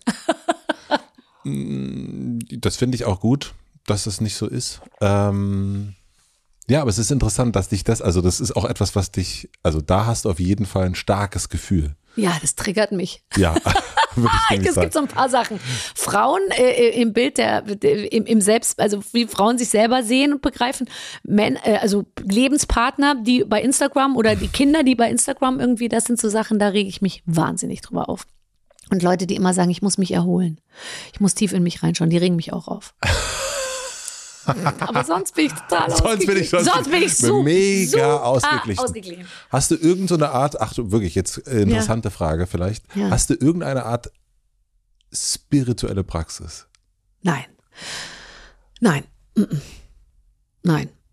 Es kommt mir auch komisch vor, Rituale einzuführen, weil ich, äh, weil ich immer total Angst hätte, dass ich dann abhängig werde von diesen Ritualen. Das würde mir total meine, meine Unabhängigkeit nehmen. Also es gibt ja Leute, die sagen, ich trinke jeden Abend äh, äh, äh, eine Tasse Tee, wenn ich ins Bett gehe. Oder ich mache immer das, bevor ich das. Oder wenn ich so mache, mache ich so. Das würde für mich bedeuten, oh Gott, ich habe den Tee heute vergessen. Bestimmt kann ich jetzt nicht gut schlafen. Du bist total, ich glaube, das, äh, jetzt habe ich was nochmal richtig, also jetzt, Jetzt habe ich hast ein, du, ein, jetzt, ein, jetzt, Achtung, er hat es jetzt durchschaut. Äh, Jetzt sag mal. Jetzt wir, das ist, du bist, das hast du ja auch schon gesagt, aber bei dir ist es wirklich, du gehst an die Decke, wenn es um Dogmen geht, wenn Menschen dogmatisch Mhm, sind. Das ist, glaube ich, dein, da ist, da, Ja, Dogma, weil Dogma macht einen so, das macht alles so eng. Warum soll ich mich denn so einschränken? Und dann muss ich mich ja auch noch an mein eigenes Dogma halten. Richtig geil ist es natürlich, wenn du so ein Diktatorendogma hast. Weißt du, du sagst allen anderen, was sie tun sollen und machst selber, äh, was du willst. Das ist natürlich super. Da bin ich auch mit dabei. da bist du gerade. Nee, aber ich meine so, also wenn du dann Dogma ausgibst, dann musst du das ja auch wirklich einhalten. Und deswegen habe ich auch, weißt du, ich bin, mein Leben ist so, so anders jeden Tag. Ich habe ich hab aufgehört, also ich habe nie angefangen, ich habe nie angefangen, Rituale oder, oder Abläufe für mich festzulegen, weil ich immer wusste, ich würde das nicht, ich würde das nicht schaffen, das alles einzuhalten. Und wenn ich dann mein Wohlgefühl davon abhängig mache, dass ich eine Schlafbrille brauche, weil es muss dunkel sein oder ich das brauche, um das und das zu können, dann, äh, dann, dann, äh, dann, dann hätte ich, hätte ich, äh, hätte ich Angst. Aber also was ich, was ich schon mache, ich habe einen Bauernhof in Schweden und ich, äh, also einen wirklichen Bauernhof in Schweden. Und da Ich habe hier ich wirklich jetzt tatsächlich die Frage. Hin, Hatte ja? ich wirklich, hast du schon ein, hast du schon ein Haus in Schweden? Ich ja, wirklich ich habe ein Haus in Schweden und ich, äh, äh, ähm, und ich fliege zum Beispiel da jetzt gleich hin, ja. Mhm. Und ähm, ich, ich, ich, äh, da gibt's nur manchmal Handynetz. So, das wechselt dann immer, muss man ständig manuell einstellen und so ein neues Netz wählen und so. Und da ist, ähm, da, da, da ist, da ist niemand und da, äh, und da ist ein Gar, da ist mein, da ist nur Natur so. Und, ähm, und das ist zum Beispiel was, wo ich, da, ich weiß, dass ich da irgendwann, da werde ich irgendwann sein und da werde ich irgendwann hinziehen und dann werde ich da äh, mir meine Beschäftigung suchen, was auch immer das dann ist. Und, ähm, und da, da bin ich, das ist diese, zu wissen, dass ich da auch notfalls äh, unabhängig und autark leben könnte, ja? Solar, Wasser, Wiese, Tiere, ähm, Gemüse, so. Das ist meine spiritueller äh, Rückzug, notfalls auch nur in Gedanken, weil da kann ich natürlich nicht so oft hin momentan, wie ich gern möchte.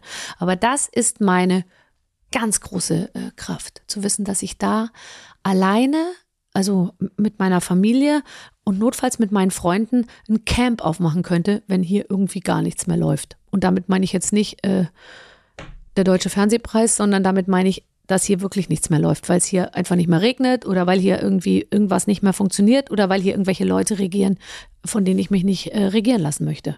In Schweden ist es allerdings nicht besser politisch, aber, aber da kriegst du zumindest nicht mit.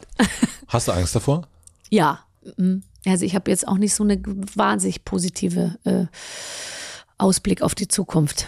Wann hat sich das bei dir geändert? Weil wir sind beide ja aufgewachsen mit, Ja, ich es wird super, mega. Ja, war- also Mauerfall, jetzt geht alles los. 9-11 fing an, würde ich sagen, dass man alles für möglich gehalten hat und daraus resultierend dann der ganze andere Scheiß, der jetzt im, im Prinzip uns ja beschäftigt und beschäftigen muss. Und, und, und ich glaube, wir, wir, wahrscheinlich geht das in Wellen. Es radikalisiert sich, es wird, äh, es, es, es, es wird extrem und dann kommt eine Gegenbewegung. Aber ich glaube, wir erleben leider, also wir sind genau in dem Alter, wo wir jetzt nur noch die Radikalisierung miterleben. Und ich weiß nicht, ob wir noch leben, wenn es sich wieder sozusagen wenn die Gegenbewegung startet, ja. Ich, ich weiß nicht, ob wir das äh, noch mit, äh, mitkriegen, aber also ich mache mir schon ein bisschen Sorgen über alles, was da kommt. Und deswegen will ich mich, ich will einen Ort für mich haben, wo ich weiß, ich kann da mein Ding machen, ohne dass mir einer äh, sagt, was ich zu tun habe. Und das, und das könnte ich da.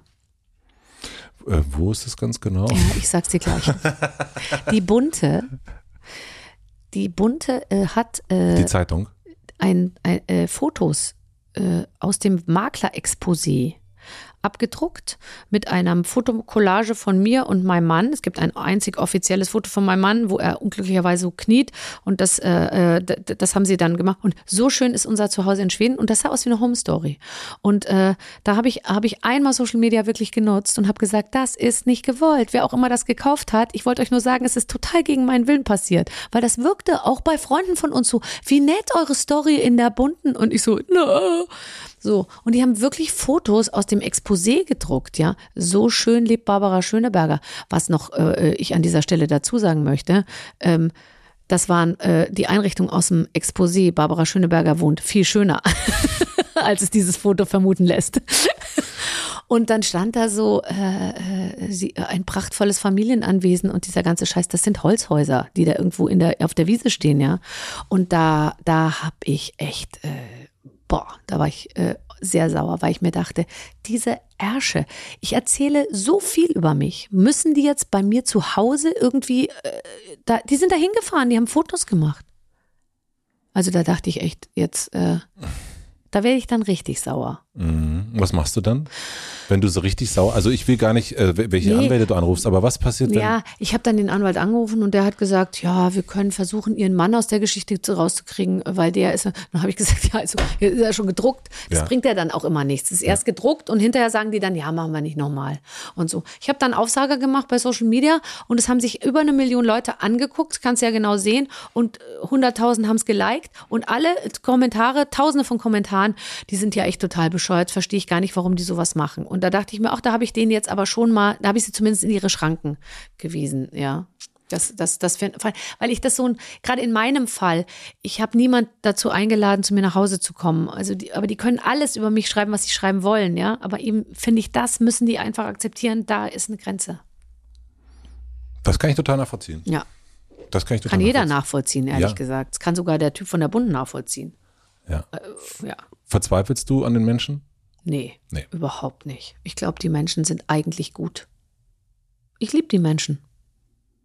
Und warum? Ich verstehe, dass Menschen aus, aus, aus, aus Zwängen heraus und aus, aus misslichen Situationen und Zwangslagen irgendwie heraus irgendwie um sich schlagen äh, und so. Kann ich alles total verstehen. Und ich kann bei ganz vielen Themen nicht mitreden, weil ich nicht Teil äh, äh, vieler Gruppen bin. Verstehst du? Ich bin ja außerhalb aller, aller, wie soll ich sagen, ich bin, ich gehöre keiner Gruppe an, der, der, die, die in irgendeiner Form, äh, ich kann bei keinem Problem mitreden. Ich kann nicht bei Platzproblemen mitreden, ich kann nicht bei Geldproblemen mitreden, ich kann nicht bei Gesundheitsproblemen mitreden, ich kann nirgendwo mitreden. Und deswegen bin ich noch weniger geeignet, Menschen zu sagen, wie sie sich verhalten sollen, weil ich, ich bin sozusagen nirgendwo mit dabei was natürlich super ist, aber gleichzeitig einen wirklich nicht zum Sprecher der Nation macht. Mm. Verstehst du? Das verstehe ich total. Ja. ja.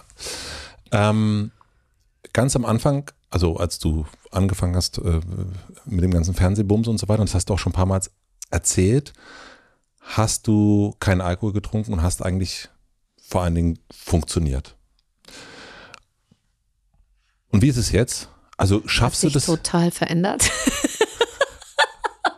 nee, weißt du was? Ich habe, das ist so ein interessantes Thema, weil ich war immer mit Leuten befreundet, die extrem über die Stränge geschlagen haben. Also ich war jetzt wirklich nicht in so einer anti-alkoholischen Gang, wo man so sagte, wir haben da abends irgendwie Kräutertee getrunken.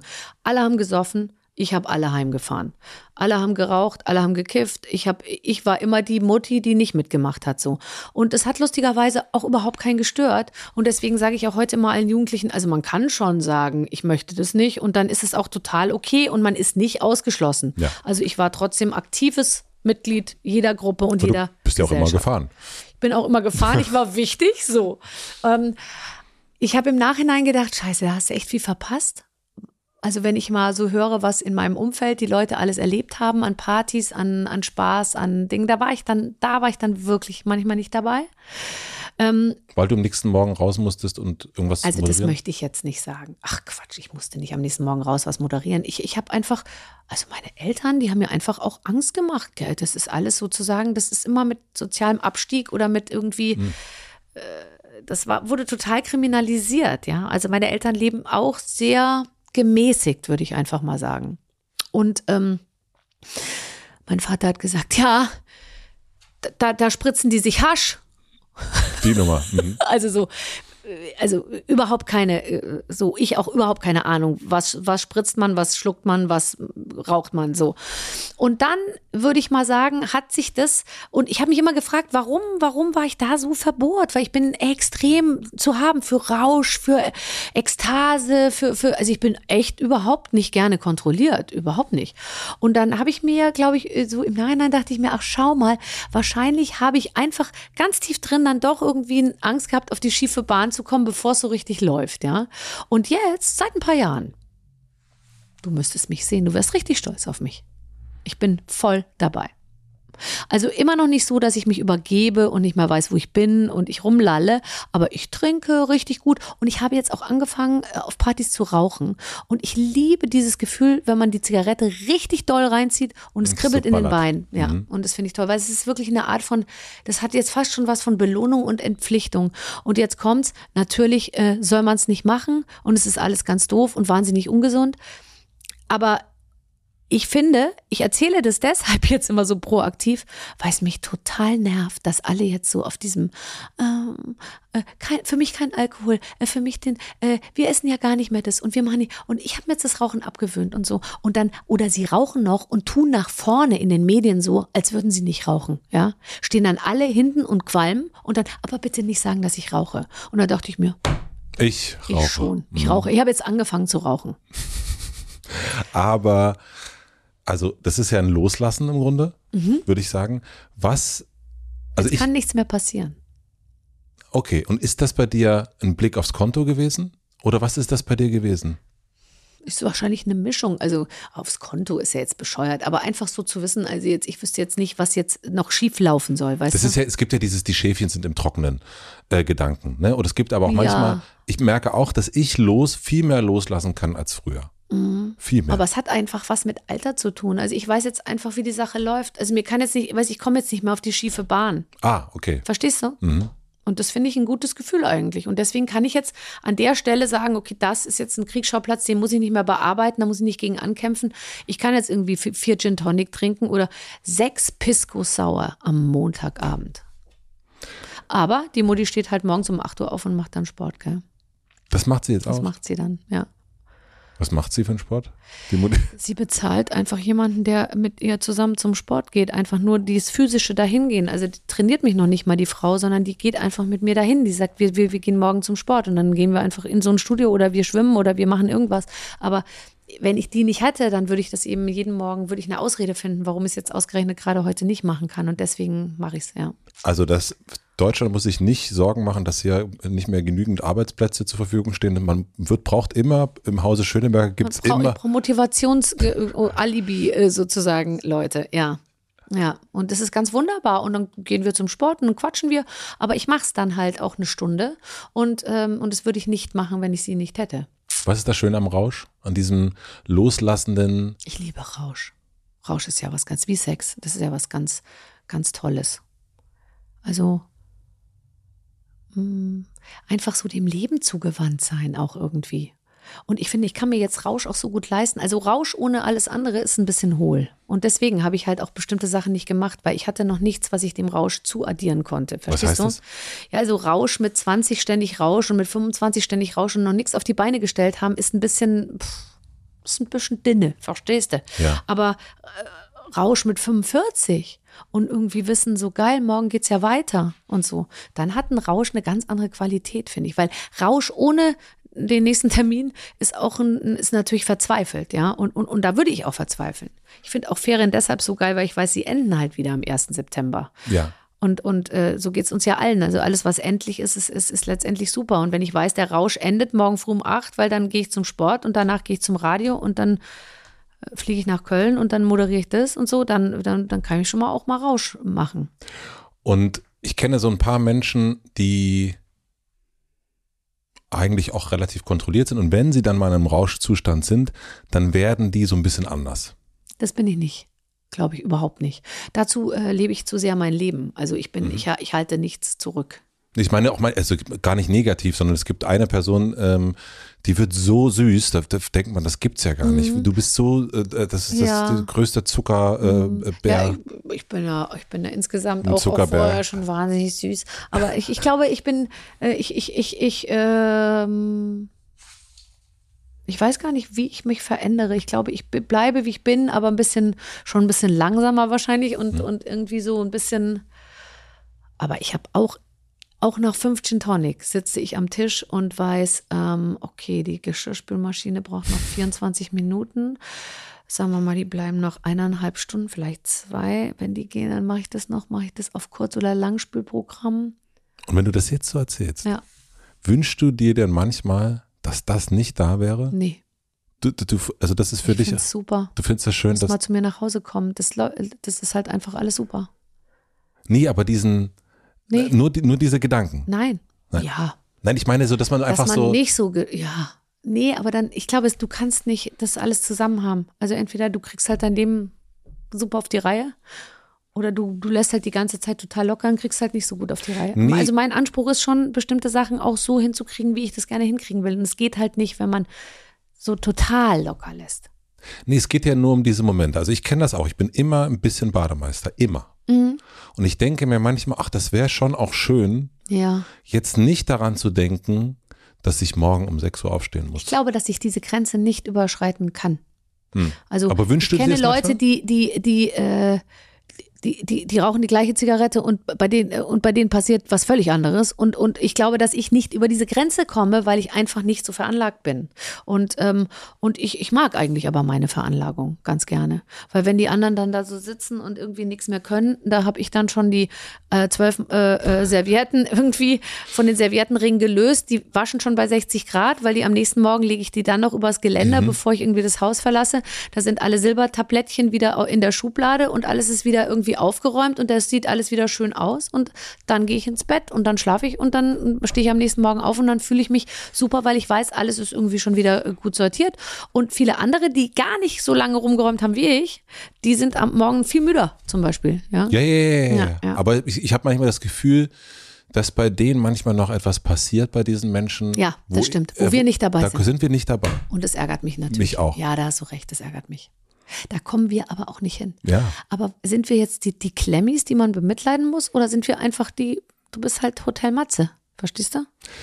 Ja, ja, ja, ja, aber das ist ja manchmal, denkt man so, man guckt, ich gucke da manchmal rüber und sehe so einen Freund und denke, Mhm. Ja. boah, da wo du jetzt bist, ne, Ja. da würde ich gerne also mal bei hin. mir zum Beispiel auch so dieses, komm doch noch raus ans Feuer und wir gucken in die Sterne. Nee, äh, ist jetzt halb eins, ich geh jetzt ins Bett. So, Morgen weißt früh du? raus, ja. ja. nee und so, aber wieso, ist doch so schön jetzt hier am Feuer oder nee. Sterne, ja, super, okay, ich gehe jetzt schon mal. Und so. Also dieses, ich, ich kann dann auch nicht manchen Sachen was abgewinnen, wozu man wahrscheinlich mehr so eine innere, ja, wie du sagst, den ba inneren Bademeister müsste man dann eher, eher irgendwie mm, abstellen können. Absägen, ja. Aber ich glaube, der, der Bademeister, der sorgt für so viel Gutes in unserem Leben, dass er dann halt in den Momenten, wo er einmal kurz im Weg ist, muss man ihn dann halt einfach akzeptieren. Verstehst du, wie man? Ich verstehe, was du meinst. Ja. Ich würde sagen, mit diesem Bild fahren wir das, fahren wir unseren Kahn, An die Wand. schw schwimmen wir langsam mal, schwimmen wir langsam mal zurück zum Ufer. Hast du deine Uhrzeit irgendwo? Nö. Guckst du gar nicht auf die Uhr? Nö. Du musst zum Flughafen. Wie viel Ich Uhr weiß, ist es? es ist äh, 17.20 Uhr. Fantastisch. 18 Uhr ist perfekt, wenn ich fahre. Das ist doch gut. Also dann habe ich noch äh, drei noch ein Stunden. bisschen Zeit. Habe ich noch? Claudi, äh, ich habe bis 18 Uhr Zeit, weil meine Check-In-Zeit ist 19.15 Uhr, also alles super. Eine Stunde von hier, oder? Ja. Zum Flughafen. Du fliegst von jetzt gleich nach Ja, Schweden. und da kommt da irgendjemand nach? Mit Morgen. sogar. Ach, die kommen sogar mit alle. Mhm. Hab ich Nee, schön. nicht alle, nur Teile. was die Sache noch besser macht. Sehr interessant. ähm, ich gucke noch mal ganz kurz, ob ich irgendwas, ich wollte noch was übers, was, be Äh, Viertel vor wäre hier lieber. Ja, gut, dann noch Viertel vor. ah, ja, ja, ja, ja, also. Aber du musst auch nicht, ne? nee, nee, wenn du Schluss machen willst. Alles, ich gucke mal, ich Schon gucke nur, okay. Äh, ob ich hier irgendwas aus meiner Bademeister ähm, Warte mal, wir haben Sex, haben Geld, finde ich gut. ähm, wir haben äh, Selbstbewusstsein. Würde es dich Eltern. total rausbringen, wenn ich kurz auf Toilette gehen würde? Ach, muss aufs Klo. Das Ich ist muss ja jetzt gerade- Männer haben wahnsinnig schle schlechte Blasen. ich muss, also ich Frauen. glaube, ich, das ist eines der ersten Male. Wer hat denn hier die Flasche Wasser getrunken? Ja, wohl ich. Würdest dich stören, wenn ich, du würd, kannst du einfach Ganz durchmoderieren? ehrlich, Ich kann doch einfach weiter. Kannst du weiterreden, bitte? Stell mir einfach eine Frage. Äh, und nein, wir machen jetzt eine kurze Pause. Nee, du redest einfach weiter. Nee, das mache ich nicht. Also ich will schon Publikum. Ich brauche schon jemanden, der Nee, mir da ist- gegenüber sitzt ist und jemand, nickt. Da ist jemand da. Wo? Das hören Leute jetzt gerade. Nee, das mache ich nicht. Okay, dann nee, nee, haben wir eine nee. Ich schweigende- will schon dann haben wir jemand, der mir gegenüber sitzt. Und wir können auch jetzt den Leuten ja auch mal ein bisschen Ruhe gönnen. Ja, ganz mal. Jetzt Zeit, um sich was zu essen und zu Ja, trinken ja. zu holen. Wie lange dauert es denn so? Eine Minute. Echt? Ich gehe ganz schnell. Du kannst zählen. Und? Jetzt. 60, 59, 58, 57, 56, 55, 54, 53, 52, 51, 50, 49, 48, 47, 46, 45, 44, 43, 42, 41, 40, 39, 38, 37, 36, 35, 34, 33, äh, 32, 31, 30. Das schafft er nie im Leben in einer Minute. 28, äh, 27, ähm, 26, 25, 24, 23, 22. Ah, 21, ich bin bei 21. Oh, da hätte ich ja noch mal. Also, ich habe rückwärts gezählt, ne? Du Sehr hättest gut. noch 21 Sekunden gehabt. Voll cool. Passt aber nicht viel rein in deine kleine Blase. Es tut mir leid. es, es tut mir. Es, Gerade überlegt, welchen unfassbar unkorrekten Sexwitz ich jetzt zu dem ganzen Bereich urologisch, Blase, Ding, Klo und so. Und Und mir ist jetzt einen? nichts eingefallen. kannst du viele Witze? Nein, ich meine nur, also ob ich irgendeinen Spruch machen könnte. Nee, aber kannst du sowas wie- wirklich Witze? ja, wahrscheinlich aus Ich kann Berufswegen. auch, auch, auch ein paar Witze, aber nicht so viele. Aber ich liebe es, wenn Leute Witze erzählen. Ich kann das 0,0. Äh, ich, ich, ich kann mir immer nur ein oder zwei merken, aber ich finde es ganz toll, wenn, wenn Leute zusammenstehen und so, äh, nee, kennst du den, kennst du den, finde ich schon, finde ich sehr lustig. Ich finde ja ganz viele Leute ganz schrecklich, ich finde es total Ich lustig. auch. Vor allen Dingen, wenn sie lustig sind. Ich finde es ganz toll. Und dann denke ich mir, merke ich mir, merke ich mir, merke ich mir. Vor allem so Witze, wo du weißt, die kannst du immer erzählen, äh, ohne dass es sozusagen, gibt ja so bestimmte Witze, die kannst du jetzt auch nicht überall erzählen. Aber ich, äh, nee, vergesse ich sofort. Von wem bist denn du Fan? Also wen guckst denn du dir an und Ich denkst, gucke überhaupt niemanden an im Fernsehen. nee, das glaube ich. Aber so darüber hinaus. Also Ich bin Fan von all eigentlich meinen ähm, Moderationskollegen und ich liebe das mit zum Beispiel Jörg Pilawa oder Johannes B. Kerner oder äh, Bettina Tietjen oder so. Und wenn wir, wenn ich mal so mit denen was zusammen mache oder so und dann stehe ich da so und dann, die sind ja auch, der Jörg ist ja auch so wie ich, der kommt dann rein, oh, so, wo sind wir? Okay, Ka hier die, ah, ja, ah, okay, gut so. Dann liest er sich das einmal durch und dann, dann gibt der mit der Art, wie der das moderiert, den Menschen da draußen das Gefühl, ich bin bei euch, ich höre euch, ich weiß genau, wo die Sache hier hinläuft und jetzt freuen wir uns auf unseren ersten Gast und bam. Und dann denke ich mir, geil. Da gucke ich so gerne zu, weil ich mich so wohl fühle als Zuschauer, wenn ich weiß, dass derjenige, der hier die Verantwortung trägt, genau weiß, was jetzt zu tun ist. Das ist übrigens Regel Nummer eins, wenn du auf eine Bühne gehst. Vermittle das totale Gefühl der Sicherheit, dass die Leute sich zurücklehnen können, dass sie sich entspannen können und dass sie das, dass sie denken, der wird das Pferdchen jetzt in aller Ruhe in den Stall reiten. Und äh, deswegen geh nie auf eine Bühne und sag, oh, jetzt bin ich aber ganz schön aufgeregt, weil das ist der sichere Totschläger. Ja, das machen ganz viele funktioniert nie. tatsächlich. Ja, das Erste, was du machst, nicht auf eine Bühne gehen und sagen, jetzt bin ich aber ganz schön aufgeregt. Und was machst du, wenn du auf eine Bühne gehst und aufgeregt wärest? äh, drei sehr gute Gags haben, von denen ich ganz sicher weiß, dass sie funktionieren. Also Vorbereitung. Klar. Früher habe ich immer gedacht, die Leute in Rostock sind aber schlecht drauf gewesen, bis ich irgendwann gemerkt habe, nee, ich war schlecht drauf. Früher habe ich immer gedacht, weißt du, das Publikum muss es retten und so. Und dann habe ich aber irgendwann verstanden, nee, ich muss es, ich muss es hinkriegen. In welcher, also wann bist du am besten, würdest du sagen? Also was brauchst du, um richtig Ich, ich, ich, ich, äh, ich habe ja einen Autor, der, der, der, der vieles vorbereitet, weil ich das nicht selber machen kann. Ich moderiere so viele Veranstaltungen, ich kann mir nicht jedes Mal was ausdenken, äh, zwölfmal äh, Radiopreis, zwölfmal goldener Computer, goldenes Lenkrad, was weiß ich was. Und der macht das alles und dann setze ich mich mit dem aber hin. Also der, der schreibt Angebote und dann setze ich mich da hin und dann kann ich auf Basis dieser Angebote, kann ich mir meine Moderation zusammenstellen und dann wird das eine Mischung aus dem, was er geschrieben hat und dem, was mir dazu einfällt. Mir fällt halt nichts ein zu nix. Also wenn ich ein weißes Blatt habe, fällt mir gar nichts ein, aber wenn mir einer was schreibt, dann sage ich, halt das ist, dann sagen wir doch noch das und das. Dann gehe ich in die in, in, in die Halle oder in den Raum und dann nehme ich auf, was da passiert. Ist das da heiß? Ist das da, sieht das scheiße aus? Sind da klapprige Stellwände oder ist das tierisch aufwendig? Ist das, äh, kommen da eher Männer, kommen da eher Frauen und so? Und das, was ich dann sehe, wirklich ganz tagesaktuell, das mm, bringe ich dann da auch noch mit rein. Und dann äh, weiß ich, anhand der Schriftlage kann ich sofort erkennen, da sind vier Lacher drin, über die die Leute garantiert lachen. Und es ist kein, und das ist eine Erfahrungssache einfach. Also ich weiß genau, wenn da Frauen im Publikum sind, muss ich eher solche Witze machen und wenn da Männer im Publikum sind, muss ich eher sowas machen. Männer und Frauen lachen total über unterschiedliche Sachen.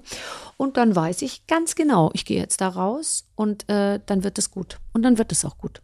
Wirklich. Also das, das weiß ich einfach vorher. Und es gibt Abende, da weiß ich, na, das ist heute nicht so eine sichere Nummer, weil die Gags sind nicht so gut, ja. Oder es ist irgendwie nicht so und dann muss ich manchmal in die Gag-Kiste greifen von so Sachen, wo ich weiß, die habe ich schon sehr oft gemacht, aber dann weiß ich, okay, die funktionieren auf jeden Fall. Und wenn die dann dreimal gelacht haben, dann bin ich auch so locker, dass ich weiß, dass alles andere, der Anfang muss gut sein, der Rest ist wurscht. Es gibt bei mir manchmal so den Eindruck, dass jetzt in dieser Zeit, also Corona, ähm, Krieg, Angriffskrieg, ähm, dass ich gucke sehr wenig Fernsehen und wenn ich Fernsehen gucke, gibt es, also und, und das ist eine Art von Unterhaltungsshow, dann gibt es auch den Moment der Betroffenheit. Also dann gibt es dann jetzt, gedenken wir dem oder dem. In Unterhaltungsshows. Auch in Unterhaltungsshows. Mhm. Also mir ist es bei Preisverleihung aufgefallen. Bin ich total dagegen. Okay.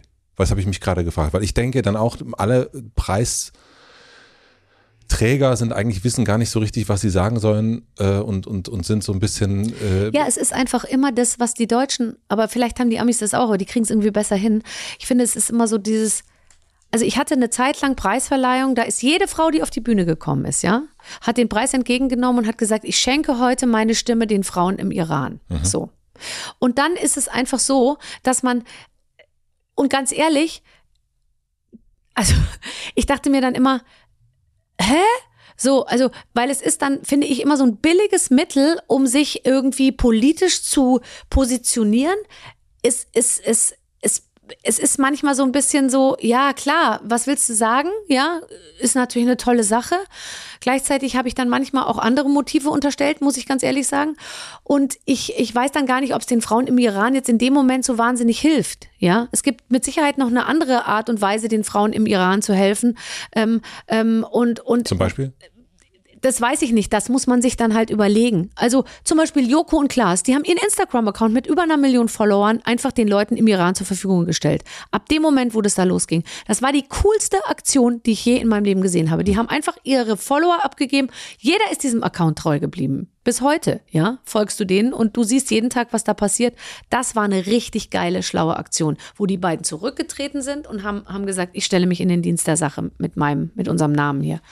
Und, und ähm, da, da finde ich dann manchmal so dieses, ja, wir gehen jetzt raus und dann verleihen wir einen Preis und dann macht Frau Schöneberger ein lustiges Opening, aber dann, äh, dann gedenken wir erstmal äh, der so und so Situation oder was weiß ich, oder dass dieses Flüchtlingscamp brennt und so. Und dann denke ich mir immer, das macht dass die Sache so, das Problem so klein, weil es dann in so einem, es wird dann so verwurstet in so einem Unterhaltungskontext, wo man so sagt, müssen wir auch noch kurz drüber reden, dass wir hinterher uns nicht vorwerfen lassen müssen, wir hätten es nicht thematisiert. Mhm.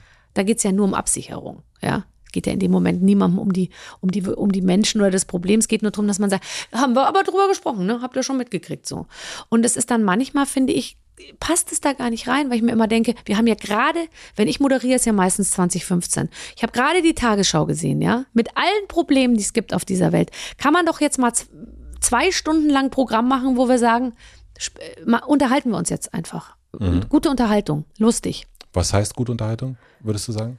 Ähm, Das, das liegt immer im Auge des Betrachters. Aber es Und gibt eine, also gute Unterhaltung, ja, wo ich mich, wo ich mich kurzweilig auf gutem Niveau, sage ich mal, für eine breite Masse von Leuten unterhalten fühle, wo ich sage, da, da, da, da werde ich einerseits warm umarmt, andererseits werde ich überrascht, ich werde irgendwie unterhalten, ich kann lachen, ich kann, ich, ich, ich, es rührt mich in irgendeiner Form, ich kann mitsingen, äh, jemand sieht toll aus, die Leute haben schicke Klamotten an, gehört ja alles dazu. Also eine Unterhaltungsshow im besten Sinne kommt klar ohne ohne die Erwähnung, dass irgendwo ein Flüchtlingslager in Not ist oder dass heute wieder so und so viel Ding und dass das passiert ist und das und ohne, auch ohne Ukraine. Ich bin der Meinung, es muss auch Unterhaltungsshows geben, wo das alles nicht thematisiert wird. Weil es ist immer nur so ein, wir wollen uns absichern dagegen, gegen Kritik. Und dann finde ich, dann wird das ein- einfach nicht der Sache gerecht. Erlebst du, dass deine Branche ängstlicher wird?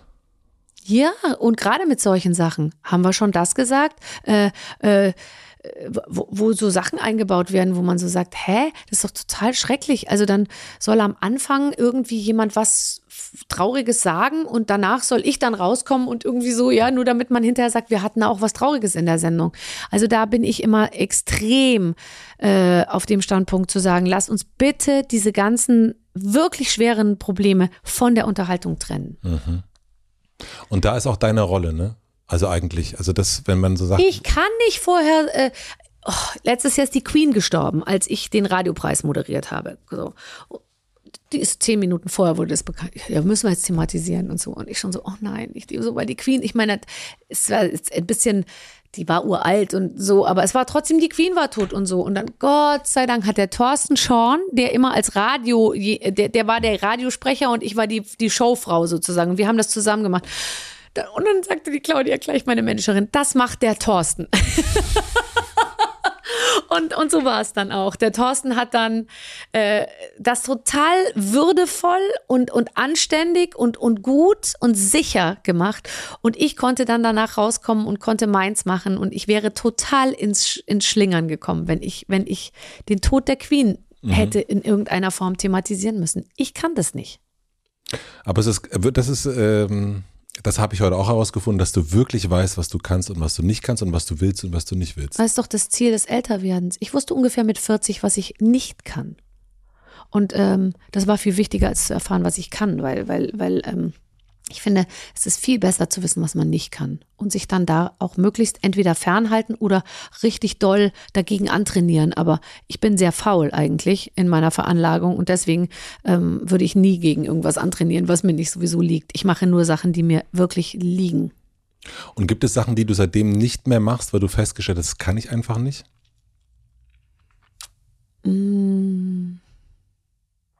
Seitdem weiß ich jetzt nicht, aber ja, also ich bin zum Beispiel, also was ich nicht kann, ist politische Diskussionen. Dafür bin ich einfach. Hast du aber auch nie wirklich probiert, oder? Also habe ich nicht Nee, nicht gesehen. aber deswegen bin ich ja auch noch da. Weil wenn ich äh, mich sehr häufig irgendwie in politische Runden gesetzt hätte, dann hätte es wahrscheinlich tausend Möglichkeiten gegeben, mich irgendwie aus dem Rennen zu schießen, weil ich natürlich irgendwas Unüberlegtes gesagt hätte und mit ir garantiert irgendeiner Bewegung, Be Be Be Bemerkung, irgendeine Bewegung oder Gruppe oder was weiß ich was äh, vermeintlich verletzt oder irgendwie diskriminiert hätte oder was weiß ich was.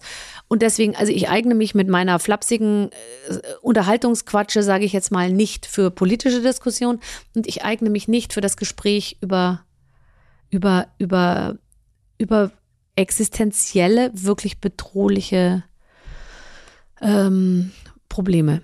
Ich bin sehr gut darin, wenn jemand sagt, ich bin sehr schwer erkrankt, aber ich möchte, dass ich ganz normal behandelt. Das kann ich so super gut, ja. Aber wenn ein bisschen mehr Sensibilität und Gefühl gefragt ist, dann bin ich nicht die Richtige. Das haben wir schon gelernt, ja. Das, dat, dat, dat, dat.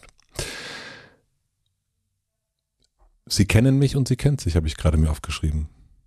Ja, Das ist irgendwie, das ist, äh, ich glaube, das ist der, ähm, deswegen guckt man dir so gerne zu, glaube ich, weil du das wirklich, weil man so manchmal, klar, sehe ich auch Leute oder höre Leute und denke, irgendwas stimmt da nicht. Oder irgendwas ist da nicht im Einklang und natürlich hört sich das gut an oder ist so und so, aber ich habe äh, das Gefühl heute total für gekriegt. Das habe ich manchmal bei dem beim Podcast wusste ich das immer nicht genau, was ich erst schon sagte.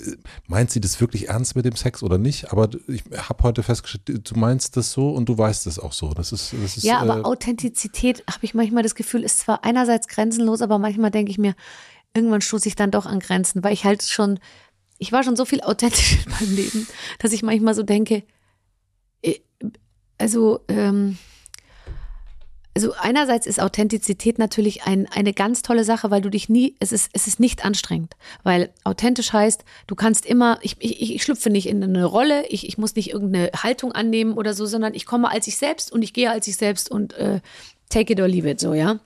Aber manchmal denke ich mir, boah, diese ganze Authentizität ist dann ja auch irgendwann eine Masche, ja, wenn alle immer sagen, sie sind so authentisch und so. Ich weiß ja auch inzwischen, was als Authentizität wahrgenommen wird und dann spiele ich natürlich auch die Karte, ja. Und manchmal, ehrlich gesagt, bin ich ganz woanders als meine Authentizität. Und so, ja. Also das ist dann natürlich auch irgendwie, äh, es ist natürlich auch ein Mittel, wie man, wie man, wie man Nähe erzeugen kann. Und ich bin da irgendwie äh, ja auch gerne den Menschen nah.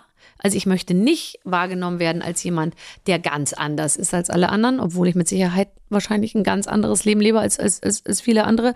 Aber ich, ich, ich finde es toll, Part einer Gruppe zu sein. Aber diese Authentizität, das kannst du natürlich auch manchmal als Mittel zum Zweck so anwenden, um, um wie soll ich sagen, also es ist dann auch manchmal wiederum, wird, muss man aufpassen, dass es nicht zu, zur Rolle wird, weißt Mhm. du? Das ist Ja. ja so authentisch. Mm. Wenn ihr alle wüsstet. ich habe noch drei schnelle Fragen fürs Ende. Mhm. Authentische Fragen. Was denken andere über dich, was nicht stimmt? ähm, äh, dass ich, dass ich irgendwas verberge, irgendwas tief sitzendes, was, was ich nicht, äh, so ein Geheimnis, der Trau der, dass der traurige Clown da äh, schlummert. Mm, Das glaube ich ist es. Du liest gern und viel. Ja. Welches Buch sollten alle gelesen haben? Ähm, extrem laut und unglaublich nah, oder wie heißt das? Extrem nah, unglaublich laut äh, und, und, und Jonathan Safran. Jonathan Safran Foer. Wahnsinnig tolles Buch. Sich tolles Buch und ähm, alles von Mariana Lecki. Mm, Auch toll. auch toll. Aber ich lese wirklich, wirklich viel. Gerade lese ich wieder Wellbeck. Äh, ich bin gespannt. Ist nicht unbedingt die äh, Aufbauliteratur für, für die schwedische Landschaft, aber ich, äh, ich freue mich drauf. Es sind irgendwie sechs oder 700 Seiten. Ähm, Aber das ist doch ganz schön, wenn man was richtig Dunkles liest Ja. an einem ganz schönen Ort, finde ich. Das ist doch ja, herrlich. no, also äh, ich, ich liebe sowieso ganz Dunkles zu, ich liebe immer Sachen zu lesen, die gar nichts mit meinem Leben zu tun haben. Äh, und, und da ist Wellbeck äh, äh, ziemlich Hm, Hoffentlich. am anderen Ende der, der, der Skala. Ja, das also empfehle ich aber auch jedem mal zu lesen. Welches Buch? Äh, vernichten. Vernichten. Gut, Barbara, ich habe noch eine Plakatwand für dich am Alexanderplatz. Und du oh Gott, das hat mir heute jemand gesagt, dass du das immer fragst als letztes. Mhm. Das frage ich ihm als letztes und ich frage dich, was schreibst du auf diese Plakatwand drauf? Alles Wer- wird gut. Wenn du so guckst. Alles wird gut, glaube ich. Lustigerweise, ich habe mir nichts überlegt, aber ich denke mir jetzt gerade, äh, ähm, äh, alles wird gut ist eigentlich, das hat Nina Ruge immer gesagt, da, das wird, möchte da eigentlich nicht in die gleichen Fußstapfen treten, aber dieses, dieses alles wird gut ist für mich auch so ein bisschen, obwohl ich ja heute mehrfach gesagt habe, dass ich eigentlich nicht glaube, dass alles gut wird, weil ich, weil ich eigentlich manchmal auch eine pessimistische Sicht auf, auf, auf, auf unsere Welt, unseren Weltengang so, sozusagen habe. Aber ich glaube, alles wird gut ist auch für mich so ein bisschen dieser, dieses Freunde, kocht euch nicht so hoch gegenseitig, äh, äh, äh, äh, jatzt euch nicht so hoch in euren Themen. Es, es wird alles nicht so heiß gegessen, wie es gekocht wird. Alles findet sich auch irgendwie. Lasst den Dingen ihre Ruhe. Ey, wie oft ich mir schon, weil, wurde, weißt du, kannst auch mal sechs Monate die Post nicht öffnen. Es passiert nichts, außer irgendein Strafzettel, wo du dann 25 Euro mehr zahlst wegen Mahngebühren. Aber es ist alles nicht so dringend und schlimm, äh, wie, wie viele denken. Es gibt sehr viele dringende und schlimme Probleme, aber das, worüber wir uns ja momentan aufregen und wahnsinnig erhitzen, sind die Dinge, wo man sagt, da einfach jetzt mal ein bisschen Ruhe bewahren, alles wird gut irgendwann, alles wird sich finden, ähm, alles findet seinen Platz und dann entwickelt sich äh, am Ende vielleicht doch alles in die richtige Richtung. Glaubst du dran? Ja, Was würdest du aufs Plakat schreiben? keine Angst vor großen Fischen. Hm. Ist irgendwie der Satz, der mich am meisten durchs Leben getr getr getragen hat und Mhm. getrieben auch manchmal. Hm. Ähm, und irgendwie glaube ich auch daran, dass das, dass man die meisten Sachen, die manchmal so groß wirken, Ja. ähm, die waren ja auch alle mal klein. Ja. Und, und, und das, da muss man nicht so, man muss Das ist ja das, was ich vorhin gesagt habe. Auch einfach, äh, auch die, die großen und die kleinen Fische gleich behandeln. ja, unbedingt. Und die großen Fische sind manchmal gar nicht so wahnsinnig groß. Und gleichzeitig aber aus der Komfortzone rausgehen und sich an die vermeintlich großen Fische äh, äh, äh, ranarbeiten und sich die äh, genauso vornehmen wie alles andere. Und dann wird es mal eine Zeit lang, fühlt man sich ein bisschen unsicher im Zusammenspiel mit den großen Fischen. Und dann ist man irgendwann auch ein großer Fisch. und das meine ich aber, Fische kann aber auch thematisch sein. Ich weiß. Ja, also es ist Ich nicht weiß, nur. Themen, äh, die unbequem und groß erscheinen, gerne annehmen und dann ist man danach einen Schritt weiter. Ja. Habe ich auch die Erfahrung gemacht. Schön, dass du da warst. Das war, ich habe noch nie so lange mit jemandem geredet und der, mein Visagist, der hört dich immer und der hat gesagt, ah, manchmal merkt man, wenn er keinen Bock hat, dann ist schon nach 50 Minuten Schluss. Deswegen habe ich jetzt gerade vorhin gefragt, wie viel Uhr ist es denn? Weil man verliert ja das Gefühl für Zeit, dachte ich mir, nicht, dass der Mann nach 45 Minuten hier schon den Stift weglegt. Das äh, ähm, passiert dir ganz, ganz selten. Ja, Also es ist ähnlich wie bei dir, dass man irgendwie, wenn man sich länger mit jemandem unterhält, ist doch eigentlich in den meisten Fällen, ja. ist es doch gut. Also Ja, und, und äh, ich, ich denke mir auch immer, man muss sich gar nicht so viel vorbereiten, weil so ein Gespräch, das, man muss ja immer nur dahin gehen, wo du, man, wenn man zuhört, ist es, ist es relativ einfach. Ich möchte nicht deine Leistung schmälern, aber wenn man zuhört, ist es relativ einfach. Und wenn jemand was erzählt, umso mehr, weil dann kann man immer wieder nachhaken. Aber ich kenne natürlich auch Leute, wo, wo du dir denkst, mein Gott, wie, wie, wie soll ich denn jetzt hier eine Stunde voll kriegen? Ja, und da ist mal, da ist der Bademeister an mir, Ja, der auch sagt, nee, das also, das, also Free Falling, also ne, wir müssen hier schon gut, ja, das, das muss schon alles, gut vorbereitet das sein. muss gut vorbereitet sein. Dann stopft er seine sechs Blätter auf. Hast du alles abgearbeitet? Sehr gut. Nein, aber das ist ja das Schöne, Nee, gell, nicht ein einziges Mal draufgeschaut auf die Unterlagen. Das ist der Idealfall. finde ich nämlich auch. Danke dir. Ist Gute gut Zeiten. gelaufen. Ist gut gelaufen. Ist gut gelaufen. Gelaufen. Kannst weiterhin äh, äh, auf dem Niveau weiterleben. Dankeschön. Danke. Ja, auch. Ach, wird es hier bezahlt? Ja, klar. Super. Vielen Dank. Danke dir. Das war toll.